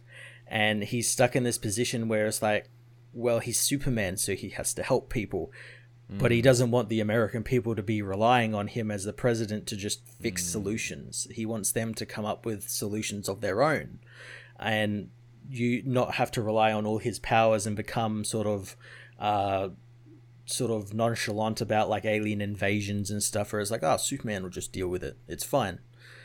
And it's him trying to balance out all of this stuff, all these presidential duties, plus his Superman duties and his home life duties, and try and find the time. And he's been working in the House of Heroes to try and find more time, like literally find more time. And he can't find it, so he just has to keep doing what he does as Superman in the never ending battle. right hmm. Yeah, it, it, it's it's a, it's just an introduction to who Calvin Ellis is for new readers in Infinite Frontier, and I imagine that's what every issue is going to be. But the next Right. issue is about Roy Harper. yeah people were telling me about this apparently he might have powers maybe Maybe, yeah, it's it's it might be implied that he does. Maybe he doesn't. No, no. Okay. Well, you've got my attention. But yeah, the, that the Roy Harper one will definitely be one that you need to read because, like, yeah, what the hell is happening with Roy Harper now that he's ditched everything? And is I guess road tripping around America. I guess. Yeah, I, I I'd like to know what his deal is now. Yeah. Tell me, tell me your deal, damn it. tell me your deal and let me pat your sweet hatless head. We're also getting issues, I think, on uh, Obsidian and Jade, and like uh, what what Jay Garrick's up to as Sentinel now. nice. Yeah, yeah, that'll be cool. Yeah, All right, you may have sold me on this one. I might have to check it out then. cool. For what it's worth. All right, what else was this week? Uh, ooh, we had uh, Nightwing this week, uh, 79 from uh, Tom Taylor. I haven't read this one yet. Oh, have you not? No. I'll be I'll be brief with it then. I don't want to spoil it. Basically, hey, Dick finds out he's a rich guy now and he's coming to terms with what it means to being a rich guy in a terrible city like Blüdhaven. and uh, essentially a homeless guy asks him like, "Hey, can I have some change?" And Dick's like, "Ah, oh, geez, I'm sorry. I don't really carry any money." "Oh no, wait, I'm rich now. Not only can I give you some money, I can like buy you and all your homeless friends dinner." at this pizza parlor that had to close down because of like implied pandemic reasons but like hey I can actually feed you people and help this local business. Wait, being a rich guy is easy. I could use my money for so much good, and that's yeah, basically what it comes down to is Dick trying to find new and interesting ways to use his money for good. Oh, that's cool. It's very positive. It's very feel good. That's cool. That's what Nightwing should be. It really should be. And we kind of get introduced to a new villain called Heartless, who's literally going around and stealing people's hearts. Oh, as you do, yeah. As you do. He's got like a. It's not like he Kanos them and rips the heart out. He has like a weird gun that steals their hearts. a gun with like a hand on the end. Literally, yes. Again, it's very creepy and very unsettling, and also like, yep, gotta get my heart gun out. and I guess you know the juxtaposition is supposed to be that you know Dick has like the biggest, most wholesome heart in the world, and here's Heartless running around literally stealing hearts. Ah, they gotta steal the biggest heart of them all. Yeah, the biggest heart of them all. Kingdom Hearts, if you will. uh, and then we find out that this uh, Nightwing book is actually a big Kingdom Hearts crossover. Oh no. Which is crazy because you know, someone stole Goofy's heart. what are we gonna do, Nightwing? I'm gonna beat him with my Tonfa sticks. Is what I'm gonna do. It's Tonfa key swords. oh, you joke, but like that would sell billions. yeah, next up, Dick gets a Keyblade. He buys it with his money. yeah, I can have this. I can have all the anime swords I want now. Because I'm rich. But yes, it's uh, it's very good. I won't spoil anything else for you because I want you to check it out. But yeah, Nightwing, Nightwing is solid. Nice. Uh, what else did you read this week, Matt? Uh, I had Avengers issue 45, the big book before Heroes Reborn starts. Okay, tell me all the important stuff I need to know because I want to read Heroes Reborn, but I'm also kind of worried that by not reading Avengers, I'm not going to know everything. Uh, well, this one picks up uh, the long uh, gestating Vampire Nation story. Which was also in Wolverine this week. Yeah, uh, so uh, Dracula has made his uh, demands known. He wants uh, Chernobyl, where his vampires are hiding out, to be recognized as the vampire nation at the UN. He wants a seat on the UN for his son, the Shadow Colonel. He wants like blood delivered uh, weekly and daily, you know, to feed the masses and everything. Well, he also and, wants a big TV. Yeah, and he wants because his people aided in the battle against Null. Uh, he wants uh, Blade brought to him because Blade uh, once the battle was over, Blade like killed a bunch of fucking vampires. Um, That's so right. Was... That did actually happen in the book too. Wow. That I thought, man, this scene was really unnecessary in that book, but holy shit for connective tissue. he wants Blade uh, to be brought to Chernobyl to face vampiric justice, vampire law with vampire yeah. judges and lawyers. Yeah, yeah. Um, and uh, the book is told from T'Challa's point of view because it's kind of like a day in the life of T'Challa as like the leader of the Avengers and king right. of Wakanda and what he has to deal with uh, all this stuff. Um, and how busy his day gets. And he, he gets contacted by a Nighthawk from the Squadron Supreme who uh, goes on to like blame uh, Night, uh, T'Challa and the Avengers for all of this shit from happening, even though T'Challa's like, You're a congressman, you can stop all this. and he's like, No, no, America, USA, Avengers bad. That's right, because he's part of like Coulson's weird, yeah, mm-hmm. pro America Squadron Supreme. Yeah, yeah, yeah. Um, so T'Challa decides uh, to tell Blade what's happening, and Blade's uh, arguably upset, you know, understandably. Uh, so he's like, Well, I'm going to go kill all these vampires then is like if you do that as an avenger that's technically an act of war. And he's like well then i'll do it as a vampire hunter because i'll just quit the avengers and just do it now. And uh, t'challa comes up with an idea with if they want this to happen there's going to be some uh, demands of their own. And we find out at the end of the issue the demands are they'll let the vampires have their own nation and everything Uh, except there's going to be a new sheriff in Vampire Nation, and that sheriff is Blade. oh man, I hope that's the Blade spin-off book we'll inevitably get for his movie. Yeah, he, he like rocks. He's got like the badge, the U.S. Marshal badge, Oh, and everything. oh. And yeah, and and and uh, uh, Dracula's not very happy about that. That's But he has to do it pretty if he wants to make uh, Chernobyl the Vampire Nation. That's really dope. You know, it didn't come out this week, but in a nice another bit of connective tissue, uh, Wolverine this week. Wolverine is running around killing vampires because Nice. like fuck, because he's like fuck it, I'm not part of the UN. I can do whatever I want. That explains why Blade is not killing them because he's technically an Avenger, but Wolverine's picking up the slack. And uh, obviously Dracula's like, we gotta get, we gotta get that juicy, succulent Logan blood so we can walk in the daylight to be a to be a real nation. We need that good, good Canadian Wolverine blood.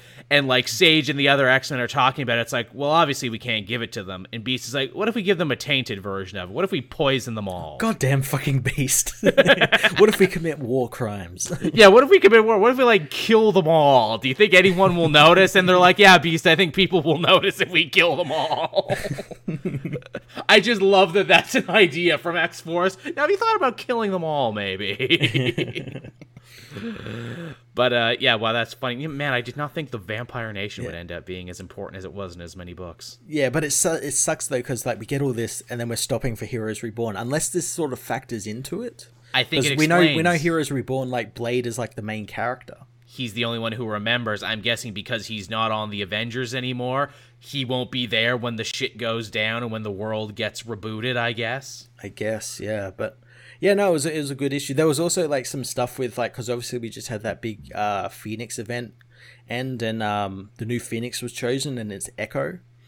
Oh, oh, really? The Daredevil character. Yeah, yeah, she's Holy the shit. new uh, Phoenix host, and uh, she's joined the Avengers. Sort of, she's like living in their compound while they like keep an eye on her, and she gets a cool moment with Robbie, and they like because he he's the only Avenger who'll come near her because everyone's Right. fucking deathly afraid of her and everything, and he's like, Why shouldn't no, I be?" like I like understand like the fire and everything, and like I I get it. The the trick to like make sure it doesn't overtake you is to have to have someone in your life worth burning for. And his person is obviously his brother Gabe. And Aw. he asks Maya, does she have someone worth burning for? And she says she has her father's uh, memory. And that's, That's that's what the handprint is, everyone, in case Yeah. you're wondering. and that, and that's going to help help her control the, this fire. well, that's cool. I would not have expected Echo to get such a big promotion, especially given Yeah. her history with the Avengers. This almost feels like uh what is it, uh trying to go back and make good and be like, no no no, let's actually promote her the way she should have been. Yeah, yeah. Not not make her the fill-in for Daredevil and Ronin because the comic uh what is it press online figured it out too early. uh yeah, that's, that's pretty cool actually. I might have to check that out. That does actually sound pretty fun. Yeah. Uh speak speaking of X-Men and we were uh Way of X from Si Spurrier came out this week. Oh boy, this was a good issue because it started Man. like bringing up all of the, the mutants like bad all the Yes. skeletons in their closet. It's funny that you know through the eyes of Kurt, probably one of the most beloved mutants of all, if not the mm-hmm. most beloved mutant. He's the one who's actually kind of not rah rah pro Krakoa. This is like again, this book is a counterpoint to literally everything else we've seen in mm-hmm. every other X Men book in the Hickman Yep. era. Yeah, it it uh, like we've gotten hints at it in all these other books from like minor characters, but this is the first time like an actual book where the the premise of it has been to question everything Krak- Krakoa is doing. which makes perfect sense because you know this is a book about belief and theology and you know Nightcrawler was asked by Scott, "Hey, can you make us a new post-death religion, Nightcrawler? Because you know we think that would be great." And Nightcrawler hasn't done it yet because he's like, "Yeah, it's hard to write a whole religion because I don't know what I believe anymore, and I'm not an egomaniac like someone ma- like Magneto, so I don't even know if I feel right telling other people what to believe." I I like that he he says it as like he knows they need a religion. He just doesn't know how to go about it because Yeah. of all like the shit that Krakoa is doing at the moment. hmm His, his ideas where it's like, look, you know, we need something to strive for. We need, you know, a guiding light, which is hard to do when you don't have a promise of an afterlife. And he even sees it in the young mutants he takes on a mission where it's like they don't they don't care anymore. They're not scared of death. They think it's awesome and cool. Pixie walked into a shotgun blast just so she could have something to talk about. Yeah, yeah. Again, yeah. There's no, uh, there's no, uh, oh, what's the word? Uh, like people don't look after themselves as much anymore because Yeah. they know it's like, oh, it doesn't matter if I like die on this mission. I'm just gonna come back. There's there's no self preservation. Yeah, and, uh, yeah, yeah. and again too they bring up the topic of the crucible which we had seen a few uh, issues back in the hickman book uh, nightcrawler is very anti-crucible he thinks Oh, it's cruel you- and unusual you he can thinks it's understand barbaric it like it as he says it's senseless and it is fucking senseless because it's like the whole idea is the crucible is there for people who uh, were scourged Lost by the great pretender uh, Yeah. scarlet witch who had their powers taken from scarlet witch. And they come and they have to fight in the crucible against magneto or whoever else and basically die to be reborn with their powers. And magneto's uh, uh, reasoning is that like they can't just give this gift to you. And i'm like Mm-hmm. why not? These people had their powers taken against their will. It's not their fault. Like Again, it's- just give them the powers. It's it's because it's literally ritual suicide. Yeah, it's state sponsored blood sport is what it is. And again it's funny that magneto has so willingly filled that survival of the fittest role left by apocalypse where it's like yeah i'll kill all these motherfuckers if they want. Yeah oh he's he's like gone i remember when the book started like it seemed like he kind of turned over a new leaf a little bit but then like as the books have gone on he's like oh this is like the old magneto again. This yeah this is definitely flavors of the old magneto and like kurt even tries to like ha- have some fun with him and like hey you know they had this mutant hate museum and look it's a statue of you during our first adventure. Remember when you tried to steal those missiles? Boy that's silly now. And like instead of having fun with it magneto gets like deathly serious and pissed Yes, off that- about yeah, it. These are the. This is like showing us that the humans are the enemy, and uh, uh, like uh, instilling like like a feather in all the people there Yeah. and everything. and again nightcrawler's like god I, do- I just don't get this place i thought we were all cool and we could joke now and we buried old grudges but nope you're still acting like the old magneto a lot of the time Yeah, oh, I like that. It's like like with Magneto, it's been slowly coming out over the course of this book. Because mm. when we started, he seemed like he seemed cool. He seemed like a good guy now, and like Yeah. uh, slowly as the island's gotten like more and more like populated, and like people are like like they've conquered death and all that. He's like, I can slide back into the slight like Hitlerisms a little bit. Yeah. Uh, what is it? Uh, friggin' Nightcrawler finds a very unlikely companion in Doctor Nemesis, Yep. who we find out has actually been using his brain power to like help the mutants make their life-saving medicine and doing all this other stuff. And basically, he is the ultimate foil for the ever, you know, faithful, ever, you know, pious Nightcrawler. You know, I'm mm-hmm. a man of science and logic and reason. And why? Why do you superhero types even believe in God and religion? You've met Thor. You've met the gods of other pantheons. You've traveled in time. You've traveled to the deepest reaches of space. The universe has started over from time and time again. Why are you so devoted to a god you can't see? I, I like that. I like that line where he's you've seen all these all these great things, but you've never seen this god that you always pray to. So like, why do you pray to something you've never seen? Mm-hmm. Yeah, basically the ultimate big-brained atheist, the big mushroom-brained atheist. too, in brained atheist. Also, too, I, again, I didn't remember what Doctor Nemesis it was, but I know like Golden Age Doctor Nemesis used to like work for the Nazis, so it's interesting. We have the German mutant and the former Nazi, maybe. is a hell of a combination, and yet, despite them being so different, they both agree that the Crucible is horrible for Yeah. their own reasons. You know, Doctor Nemesis is like, yeah, it's bad for all the reasons you said. It's cruel and unusual, but also what the you know Krakoan Council is doing, either beknowingly or unknowingly, but come on, they're totally doing it on purpose. Is there? This is a new evolutionary mechanism that they've put into the island now, meaning that only the most dedicated, zealotous, you know, suicidal mutants with combat abilities are the ones that keep getting to jump the line of resurrection over and over again, assuring that the future, where hey, all mutants got a mate now, means that you know they are you know breeding a new crop of super combat mutants for the future. yeah, they. Uh, he he talks about like the Dunbar effect and all that, and how like it. If it's not if it's not there and a group of people want it, want something to be there, they'll like will it into existence uh, through rituals and whatnot, and that's exactly what they're doing here. Exactly. You know, with no religion, they've created their own religion, and Mm-hmm. it's like something out of like uh, friggin' Conan the Barbarian. Yeah, so it's it, like, I, and I, that's what I fucking love about these books. The mutants go on and on about how like they're superior to humans and stuff, but then you look at their islands and they're doing like things like animals would do, or like They're doing Like- Dark Age shit. yeah, like yeah, like we'll we'll burn all these people at the stake and then reborn Yeah. them and all, all this like really savage shit. We'll we'll create what is it like boogeyman legends about mm-hmm. Scarlet Witch. Where it's like, but she was your friend and ally Yeah. for years. Why are you throwing her under the Fake bus like this? Fake yeah, news. yeah, f- fake news for something that wasn't even her fault. As Brandon in the chat says, wait, didn't Nightcrawler go to heaven once? Yes, him and Xavier both did. But I think mm-hmm. the idea is, even though they were in heaven, they never actually met God.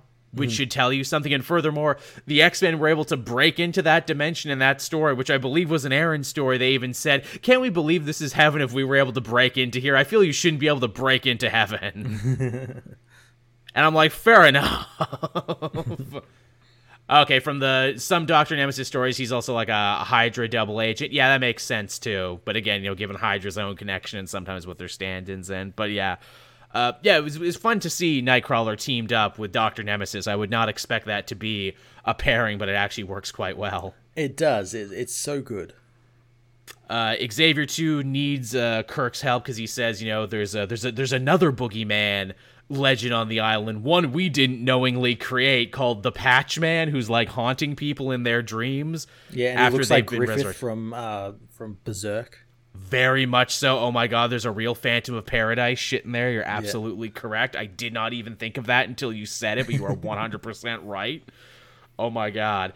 And uh, Xavier's like, look, I don't actually believe that it's some like magical creature. I just believe it's like a fucked up, scared mutant. And I think you're the one to help them, Kurt, because you have the best, biggest heart of all of us, essentially. Yeah, and Kurt decides to like he goes and sees uh Ruth uh Ruth Aldine's grave uh and that's where he he, he hears the voice of uh the patchwork man and uh, and again like patchwork man saying everything like we're saying it's like yeah you ever notice how like uh precogs like Ruth here like aren't resurrected yet on the island they don't get uh uh seen to on the island or anything and like Kurt's like oh well there's a queue and everything it's like yeah is there though Is there really? yeah. And uh, yeah, And we find surprise, out that the, uh, we find out that it's uh, Legion. It's David Haller. Which they do a wonderful job of uh, what is it uh, lamp posting earlier on in the issue because xavier wakes up from a nightmare and looks at a picture but the kid's face is blacked out. Yeah, yeah, which is so beautiful to bring up legion in a story that's all about faith and religion and godhood because when you look at legion it's like am i not the closest thing to god? I can manipulate the universe. I have a hundred personalities in me. I am literally legion which is a religious reference in and of itself for i Yeah. contain many it's it's great. And I like that. Like he knows as well. It's like, well, my father wasn't going to come see me because he's Charles Xavier. He's uh, this is. I this is beneath him basically, Yeah. so he'll send the kindly one. That he'll send Night Nightcrawler to deal with me. Again, for a dude who's all been about trying to get as many Omega mutants as he can on the island to build his war chest, he still wouldn't go talk to his own kid. Yeah, he's scared of him. He's scared of He him. is. Then again, he wouldn't go talk to his alien daughter either, so man, Chuck is failing the dad test all over the place. I like also how he tries to um uh rationalize like why he's been a terrible father. It's like, well, I've been a part of all these great achievements and uh things on the mutant kind and like, yeah, I've been a terrible father, but I did all this stuff. Like Yeah, trying to really. kind of like hand wave it away. But no, no buts. Yeah, wow, bringing Legion into the story is super interesting. Again, for something that's supposed to be about faith and belief and godhood and everything. Where I'm like, okay, Si Spurrier, you you got me. What do you got next? Yeah, very intriguing first issue. yeah, absolutely. It's asking all the questions that like I've ever had about all the Hickman X Men. Uh, you know, like all their like weird like rules and stuff, like no precogs and all that sort of stuff, and the, the that air of sinister that you feel about it and everything. it's it's also the X Men writers' room being like, guys, we knew what we were doing. We know that it's messed up and wrong, and this Yeah, is the book yeah, that's yeah. going to comment on it. Yeah, absolutely.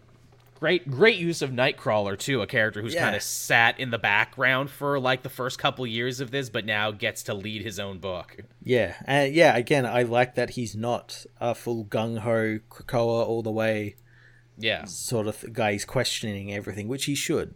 He's he's a deep thinker, man. You know, a lot of this does not sit He's well the, he's the him. big brain. He is absolutely. Uh, I guess from there we can talk about the other big team book this week that was Justice League. Yeah, Uh, what'd you think of it? I quite enjoyed it. Same. There's something refreshing about it. I like that the stakes are not that huge and that it's more just casual and heroes hanging out and Yeah. shooting the shit. Just adventures. They it remembers. Uh, Bendis remembers the team is a family. Yes, absolutely. And you know, sometimes uh what is it? Your loving father Superman brings home weird strays like Black Adam and everyone's like, "Should he be here? I don't think he should be here." I oh that whole conversation was so great. Uh, with Oliver saying it's like, hey, wait a minute, like we can't technically like disagree with you because you're Superman, and that if we if we disagree with you, that automatically makes us look like fucking nuts weirdos. yeah, it makes us look sinister in some way. And I'm like, man, if that is not Bendis as a writer speaking through Green Arrow, then I don't know what is. and the fact that I enjoyed Superman more in these last two issues of Justice League than I enjoyed most of Bendis's run. Because again, it's just Superman at peak Superman. Whereas, like, look, I know Black Adam has done wrong in the past, everyone, but I believe he wants to be a hero. And if we work with him and, you know, give him something to strive for, I think we could turn him from an enemy to a friend. And I'm like, wow, that's really nice, actually. yeah, we can turn him from the enemy into the Rock. Yeah, we can turn him to The Rock. Don't you love The Rock, everyone? now, now, Superman, you know we love The Rock. The Rock says, The Rock says. Yeah, he'll shave his head. It'll be great. He'll get a bunch of Samoan tattoos. And uh, yeah, we get a little bit more play with Naomi here, then basically explaining for everyone who didn't read that story what that was about. Yeah, they they quickly give you a rundown with her fighting Zumbado uh, from her world and kicking him out of this world. But yeah, we find out that he actually went and told a bunch of other people uh, that this uh, perfectly like uh, stable world exists universe. and is able to be conquered by anyone who you know wants to give it a try. And this new guy Brutus wants to give it a try. chatty chatty Kathy motherfucker out there just dropping a dime on Earth to anybody who will listen. hey man, primo Earth over here, man. Not many superheroes. I like that that that's his thing. It's like, well, if I can't have it, I'll just like spam other people to it. it, it also kind of makes sense too and ties into Naomi's whole thing where she's like, yeah, I had an Earth, but the Earth destroyed itself because people with superpowers wouldn't stop fighting each other. yeah, yeah. Which is also kind of a thing like, hey, you know, if you all keep fighting Black Adam when you can turn him into a friend, you know, you don't want uh, your world to turn into my world. Yeah. Also, too, universe where heroes don't stop fighting each other. Bendis, are you talking about the Marvel universe? Are you saying that's where she came from? She came from the Marvel Ultimate Universe, yes. Yeah, is that uh, is that your sly little bit of self commentary? Says the man who involved much of those heroes fighting each other.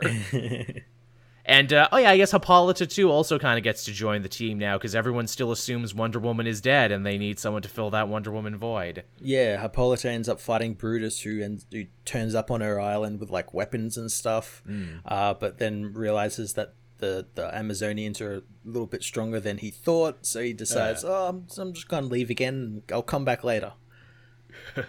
Come back. I like later. that that's his thing. He just like keeps trying. It's like, okay, well, I've, I've got armor and two axes now. Oh, that's Yeah. not enough. Oh, I'll come back later with like a big gun or something. Yeah. well, one of these days I gotta get it right. you know, Brutus, he doesn't give up, and you gotta respect his level of tenacity. also, too, I don't know if this was like Bendis reading into this, or if he actually remembered, uh, what is it, Endless Winter, where we saw that like Hippolyta and Black Adam used to actually be on a team together. Oh, that was so, that was totally built up for this. Like, that, Okay. because again, that's something that fueled um Black Adam's like turn to heroism, and like brought, Right. and like made people. Uh, uh, kind of, I guess, like introduced people to Hippolyta who might not have known, or like kind of made her a little bit more prominent. So yeah, so they have a pre-existing relationship, and it's clear that they did not leave on good terms. No, Yeah, so that's what that was. And then, hey, uh, Flash builds a brand new cosmic treadmill so they could try and visit Naomi's world, but uh oh, they all got separated. Yes, they're all stuck on Naomi's world, which I'm really happy we're going to actually get to explore because in her book, uh, like she says in here, we were only there for about 15 minutes. mm-hmm, yeah. Yeah, it'll be interesting to explore more what's going on there, especially because she's getting a new TV show and everything else, so they better start writing the lore now. Yeah, well, and she's getting a second season, and this helps as well with that uh, since then like we can hit that second season running that's like you know these characters you know this world you know these villains we can you know get right into the story. Yeah let's go let's go let's go. Yeah the, did you read the backup as well the justice league dark backup I did not actually. I've been skipping a lot of these backups. Was it good? It was pretty cool. It was uh, the Justice League Dark come to uh, the Justice League and tell them like, "Hey, Merlin's like back. He's kind of like a big deal. we just thought we'd warn you guys. You know, give you the heads up because like shit's probably going to get pretty loud. Yeah, I guess too. Uh, Justice League Dark is also without Wonder Woman right now, even though she mm-hmm. was kind of their de facto leader they, and like uh, representative on the rest of the league. They make that a point here, where like uh, Superman and the rest think that Zatanna should lead the team since she's proven herself to be quite the competent leader and quite the competent magician warrior and sort of part of the team and it makes sense. And there's a great line from batman where it's like etrigan like it's like oh fuck all this you know i don't don't care about any of this. And Bat- batman's like don't undermine zatanna because if you do merlin will be the least of your problems.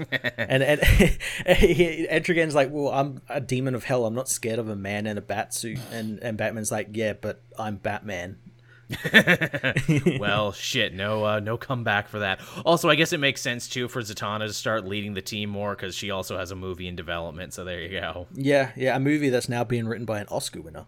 Ooh, oh, uh, did they win tonight? Yes, they did. Oh well, there you go. The Oscar-winning uh, Zatanna movie. yeah. There's one for you. Uh, what else was this week? Uh, ba-dum, ba-dum, ba-dum, ba-dum. Oh, I got the new champions this week finally. Oh, is this still the Outlawed story? No, Outlaw ended abruptly in the last issue, and now the new writer Danny Laurent is forced to come in and pick up all the pieces oh, no. to. I know, I felt so bad for them. Where it's like, hey, you get a new run, you get to write a big team book now, but also pick up the pieces that was left behind by the last writer when we had to end abruptly, but also start a brand new story fresh while you're at it. oh Jesus it's a very rocky road, but they try so hard, and I gotta hand it to uh, Danny for what they ended up doing here. Basically, what it is is like so Kamala's Law is going back to a vote now, so the champions are back to doing what they normally do. They stop a bank robbery, and it's funny. The robbers are like, "Oh, really? The champions? You're here to stop us?" I thought, you know, you guys were busy pressuring senators and feeding the homeless and doing other big important social projects. And Miss Marvel was like, "Shut the fuck up. We can do real grassroots work and fight supervillains too, you asshole." and I'm like, "Oh, there's some lampshade hanging for you." Like, "Oh, did the champions not even fight crime anymore?" and uh, eventually you find out there where it's like these guys were just hired by the bank to test their new security system because Viv gave them wrong intel. because they're they're too hot now, the champions, after breaking all those laws. No one else in the superhero community wanted, wants to give them any leads. Yeah. So they're basically back to zero now, and Ironheart, who Ironheart, who's getting so much play now because she's getting a brand new show. Yeah her, her whole outlawed story was I think I want to quit being a superhero. Oh, I'm back to being a superhero. Damn it, Viv, you fucked up again. I'm quitting again. but Miles goes to talk to her, and uh, the big threat is, of course, Roxxon, who they revealed was, you know, funding these re-education facilities and tried to assassinate a young, like, climate change uh, what is it, uh, girl and everything there. So they've hired this new woman, Miriam Blackwood, and her whole deal is to try and give them like a young hip makeover, Roxxon for 2021. mm-hmm. And they're like, first off, we're changing everything we do. We make apps now, we make high fashion and video games, all the stuff kids love. Also, it's not Roxxon anymore. It's R O X X on because you know it's very ah. fun because we're very switched on. And she's firing everyone who like argues with her. And she's like, "Look, I, I need a hundred new Twitter bots by tomorrow to get this across." and like she's young too, like the champions. And she's like, "Look, no one's ever thought to fight the champions using their own tools against them because you're all a bunch of out of touch old people." so it's that kind of story. Yeah, kind of like too much. it, it, it's a lot going on. It's like, look, I need to write a new story, but I also need to deal with this Kamala's Law stuff. And the big twist at the end of it is that the champions decide to send like Sam and Miles to go undercover in Roxxon to see what they're doing. Okay.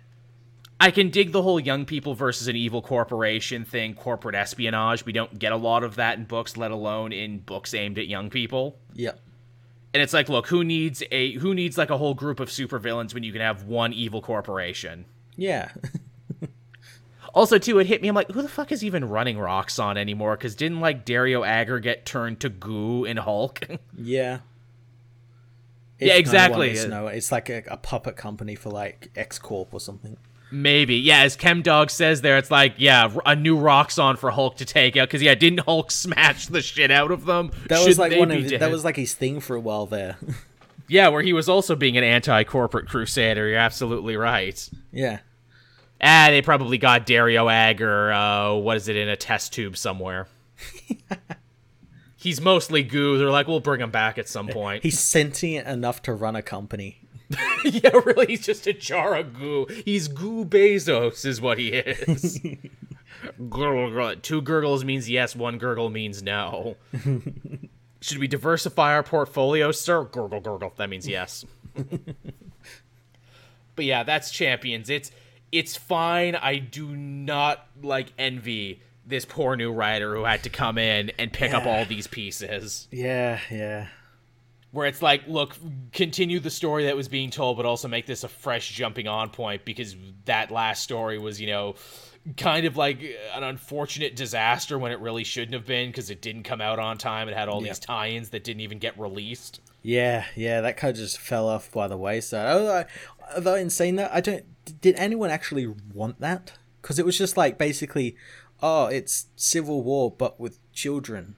The, the idea was hard to swallow. No one really seemed to like the idea at first. Yeah. I thought the story was better than like Civil War 2 and all the other attempts at it, but also it just came out so infrequently and it just had all these stops and starts and the final issue really kind of killed it where it's like look we got to wrap this up we got to wrap this up right now It sounded like a stopgap story where it's like we this is like the holding pattern story. while we get shit sorted out for like Heroes Reborn or like whatever they were doing before that. see i don't think it was i think it was the story that got hurt the most by covid i thought that was them Well, yeah. like, see, "Look, that's that's the thing. I think it was a stopgap series, and then yeah, COVID hit, and they're like, oh well, fuck. Well, we'll fuck, just put out what we've got for it, and then we'll move on. because like I like it was supposed to like oh we're gonna shake up all our young hero books and we're gonna you know have new warriors and we're gonna have power pack and everything else and you know we're maybe gonna start like a whole young line only to have most of those books not come out and I'm so really I'm still upset that new Warriors book didn't come out just because I wanted to see what the fuck it was about. I know, right? Like that's the thing. I mean, I guess we'll just like have to buy uh, Daniel Kibblesmith like a drink one day at a convention because it's just like, and we're sweeping that away. All the controversy around that from both sides because it seemed like everyone on both sides of the issue hated that one for different reasons. We're just going to pretend that didn't happen because it's not worth the fucking headache for a story that we've already lost faith in, which is a shame because we never did get an answer to the question of why the new Warriors were backing this evil, you know, corporate uh, governmental play against young heroes, yeah. and we never will. But yeah, so that was Champions. It was perfectly fine, but a very rocky start. Yeah probably won't be safe to judge this new run till at least arc 2 at this rate. Yeah it sounds like yeah that all that's all the first arc is probably set in stone whereas the the next arc will be like the what the actual writer wanted to do.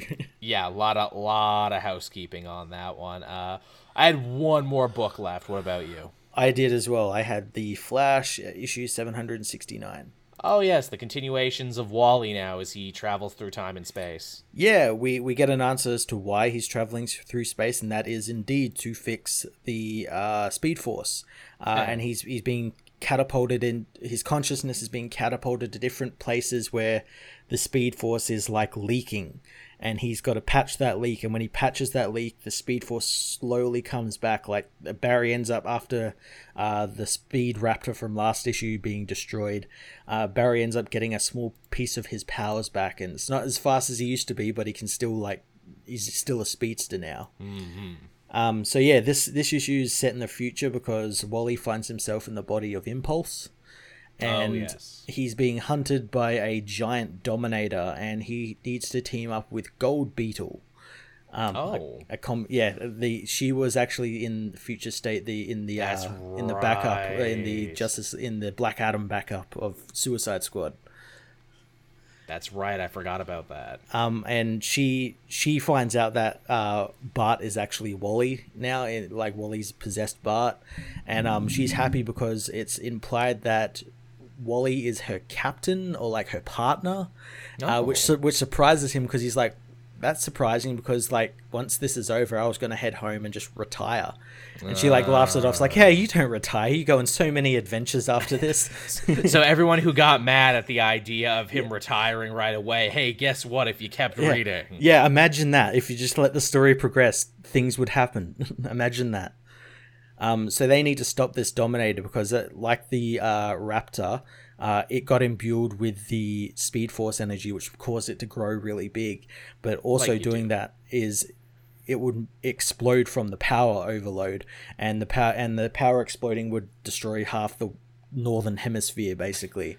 What a And- Power Rangers problem. So they need to stop this, and uh, Barry, who's com- communicating with uh, Wally f- via like uh, like tachyons in the Speed Force, very you know, it's it's Speed Force. I don't got to explain shit.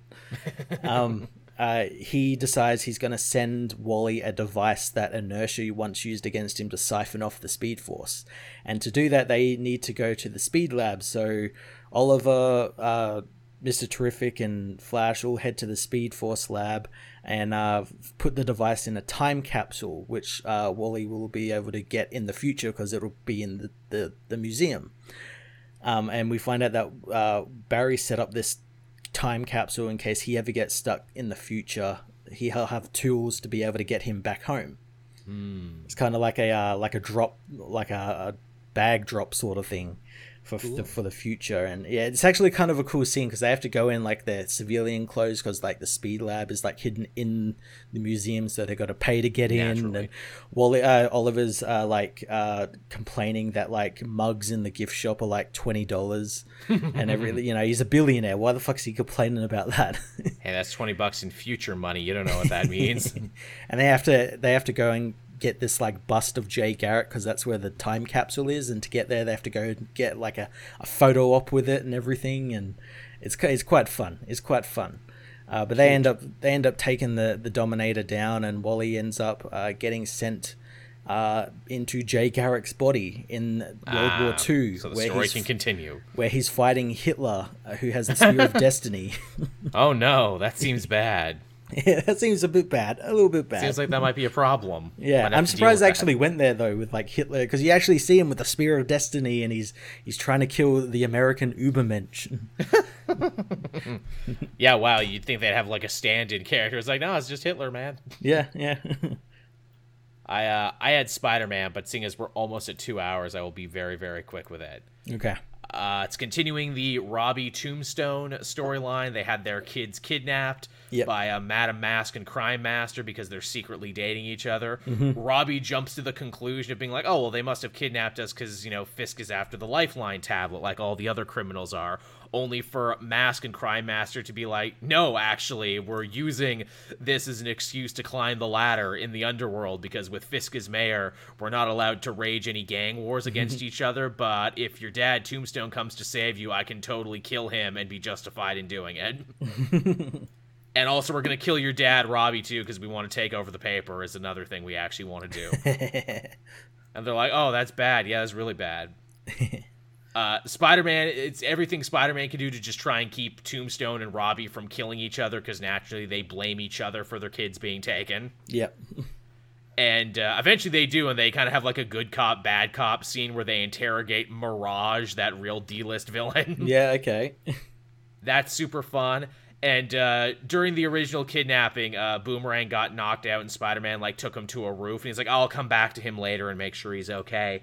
When he does, Fred Myers has written this big long letter where he very incorrectly has come to the conclusion where it's like, oh, my friend Peter and our apartment, it all came under attack because of me as Boomerang. Fisk is trying to kill me, Boomerang, the most important person. Oh, you know, I just couldn't live with myself if Peter or Aunt May or Randy or anyone was hurt. I'm not going to let this happen. So Boomerang has decided that he's going to go on a glorious suicide mission to kill himself and Fisk and put an end to all of this. Uh, that's great. this beautiful, beautiful idiot who is becoming a good guy for the first time and dealing with the concept of with great power comes great responsibility. in record time and Peter's just like hitting his head like no no no. That's not what we do in this situation. It's very funny to think that Boomerang has gotten such an amazing arc from superior foes to this. Yeah yeah it's been great. You can tell Nick Spencer really loves that character it's he's having the most fun with it. And I'm sure some people are like, "Is this Spider-Man book even about Spider-Man anymore?" I'm like, "Shush, shush, shush, shush, shush." yeah, this is the good stuff. this is this is the good stuff. I, I'm fine if this is the Boomerang Power Hour. Uh, but yeah, so that was Spider Man. I'm digging it, and it looks like we're gonna have two massive events coming for that book after this. Yeah, yeah. I'm looking forward to getting back on those events. I thought about catching myself up, but I'm like, I'm too far behind to like. There, I'll need to do like four or five videos, and I just don't have the time to do that. I I totally understand. Sometimes it just gets to be too much, and you just yeah. You and the book can't. was releasing like every two weeks or something. Like it's, it was it's been releasing really quickly. Yeah, the release schedule for that one has been positively insane. Yeah. Uh, so yeah, I mean, I guess that's the show for this week. We can start winding it down. Yeah, absolutely. All right. So thank you so much, everyone, for coming and hanging out with us on Sunday night. We know you had a lot of other options tonight, so we appreciate you as always choosing us. we hope you enjoyed it. We hope we offered some fun and entertainment. As always, if you want to support the show, you can do so becoming a patron. Uh, patrons uh, receive early access to the audio and visual versions of the show before anyone else. You can also buy some delicious Wild Bill soda and use the promo code CapedJoel for 10% off your purchase. Again, I know you guys are doing that, and I really appreciate it. You get something, we get something, and uh, I'm actually always up to date uh, on when we make a sale, so that's always cool. Yeah, it's uh, always, always good. much appreciated. Yeah, always appreciate. It. I don't think we've crossed a hundred bucks yet, but still, it's cool to see. yeah, yeah, no, that's good. Yeah. So, uh, yeah, I guess we'll start bringing the show to a close, everyone. Thank you so much. We'll be back again next week, same time. And uh, you can relive the show and all the magic Wednesday, 8 a.m. Eastern Standard Time. And then later on SoundCloud when I can remember to put it on SoundCloud and iTunes. I don't always remember everyone. I swear the show would be doing so much better if it wasn't up to me to run it. All right, everyone. We'll talk to you later. Bye-bye. Bye.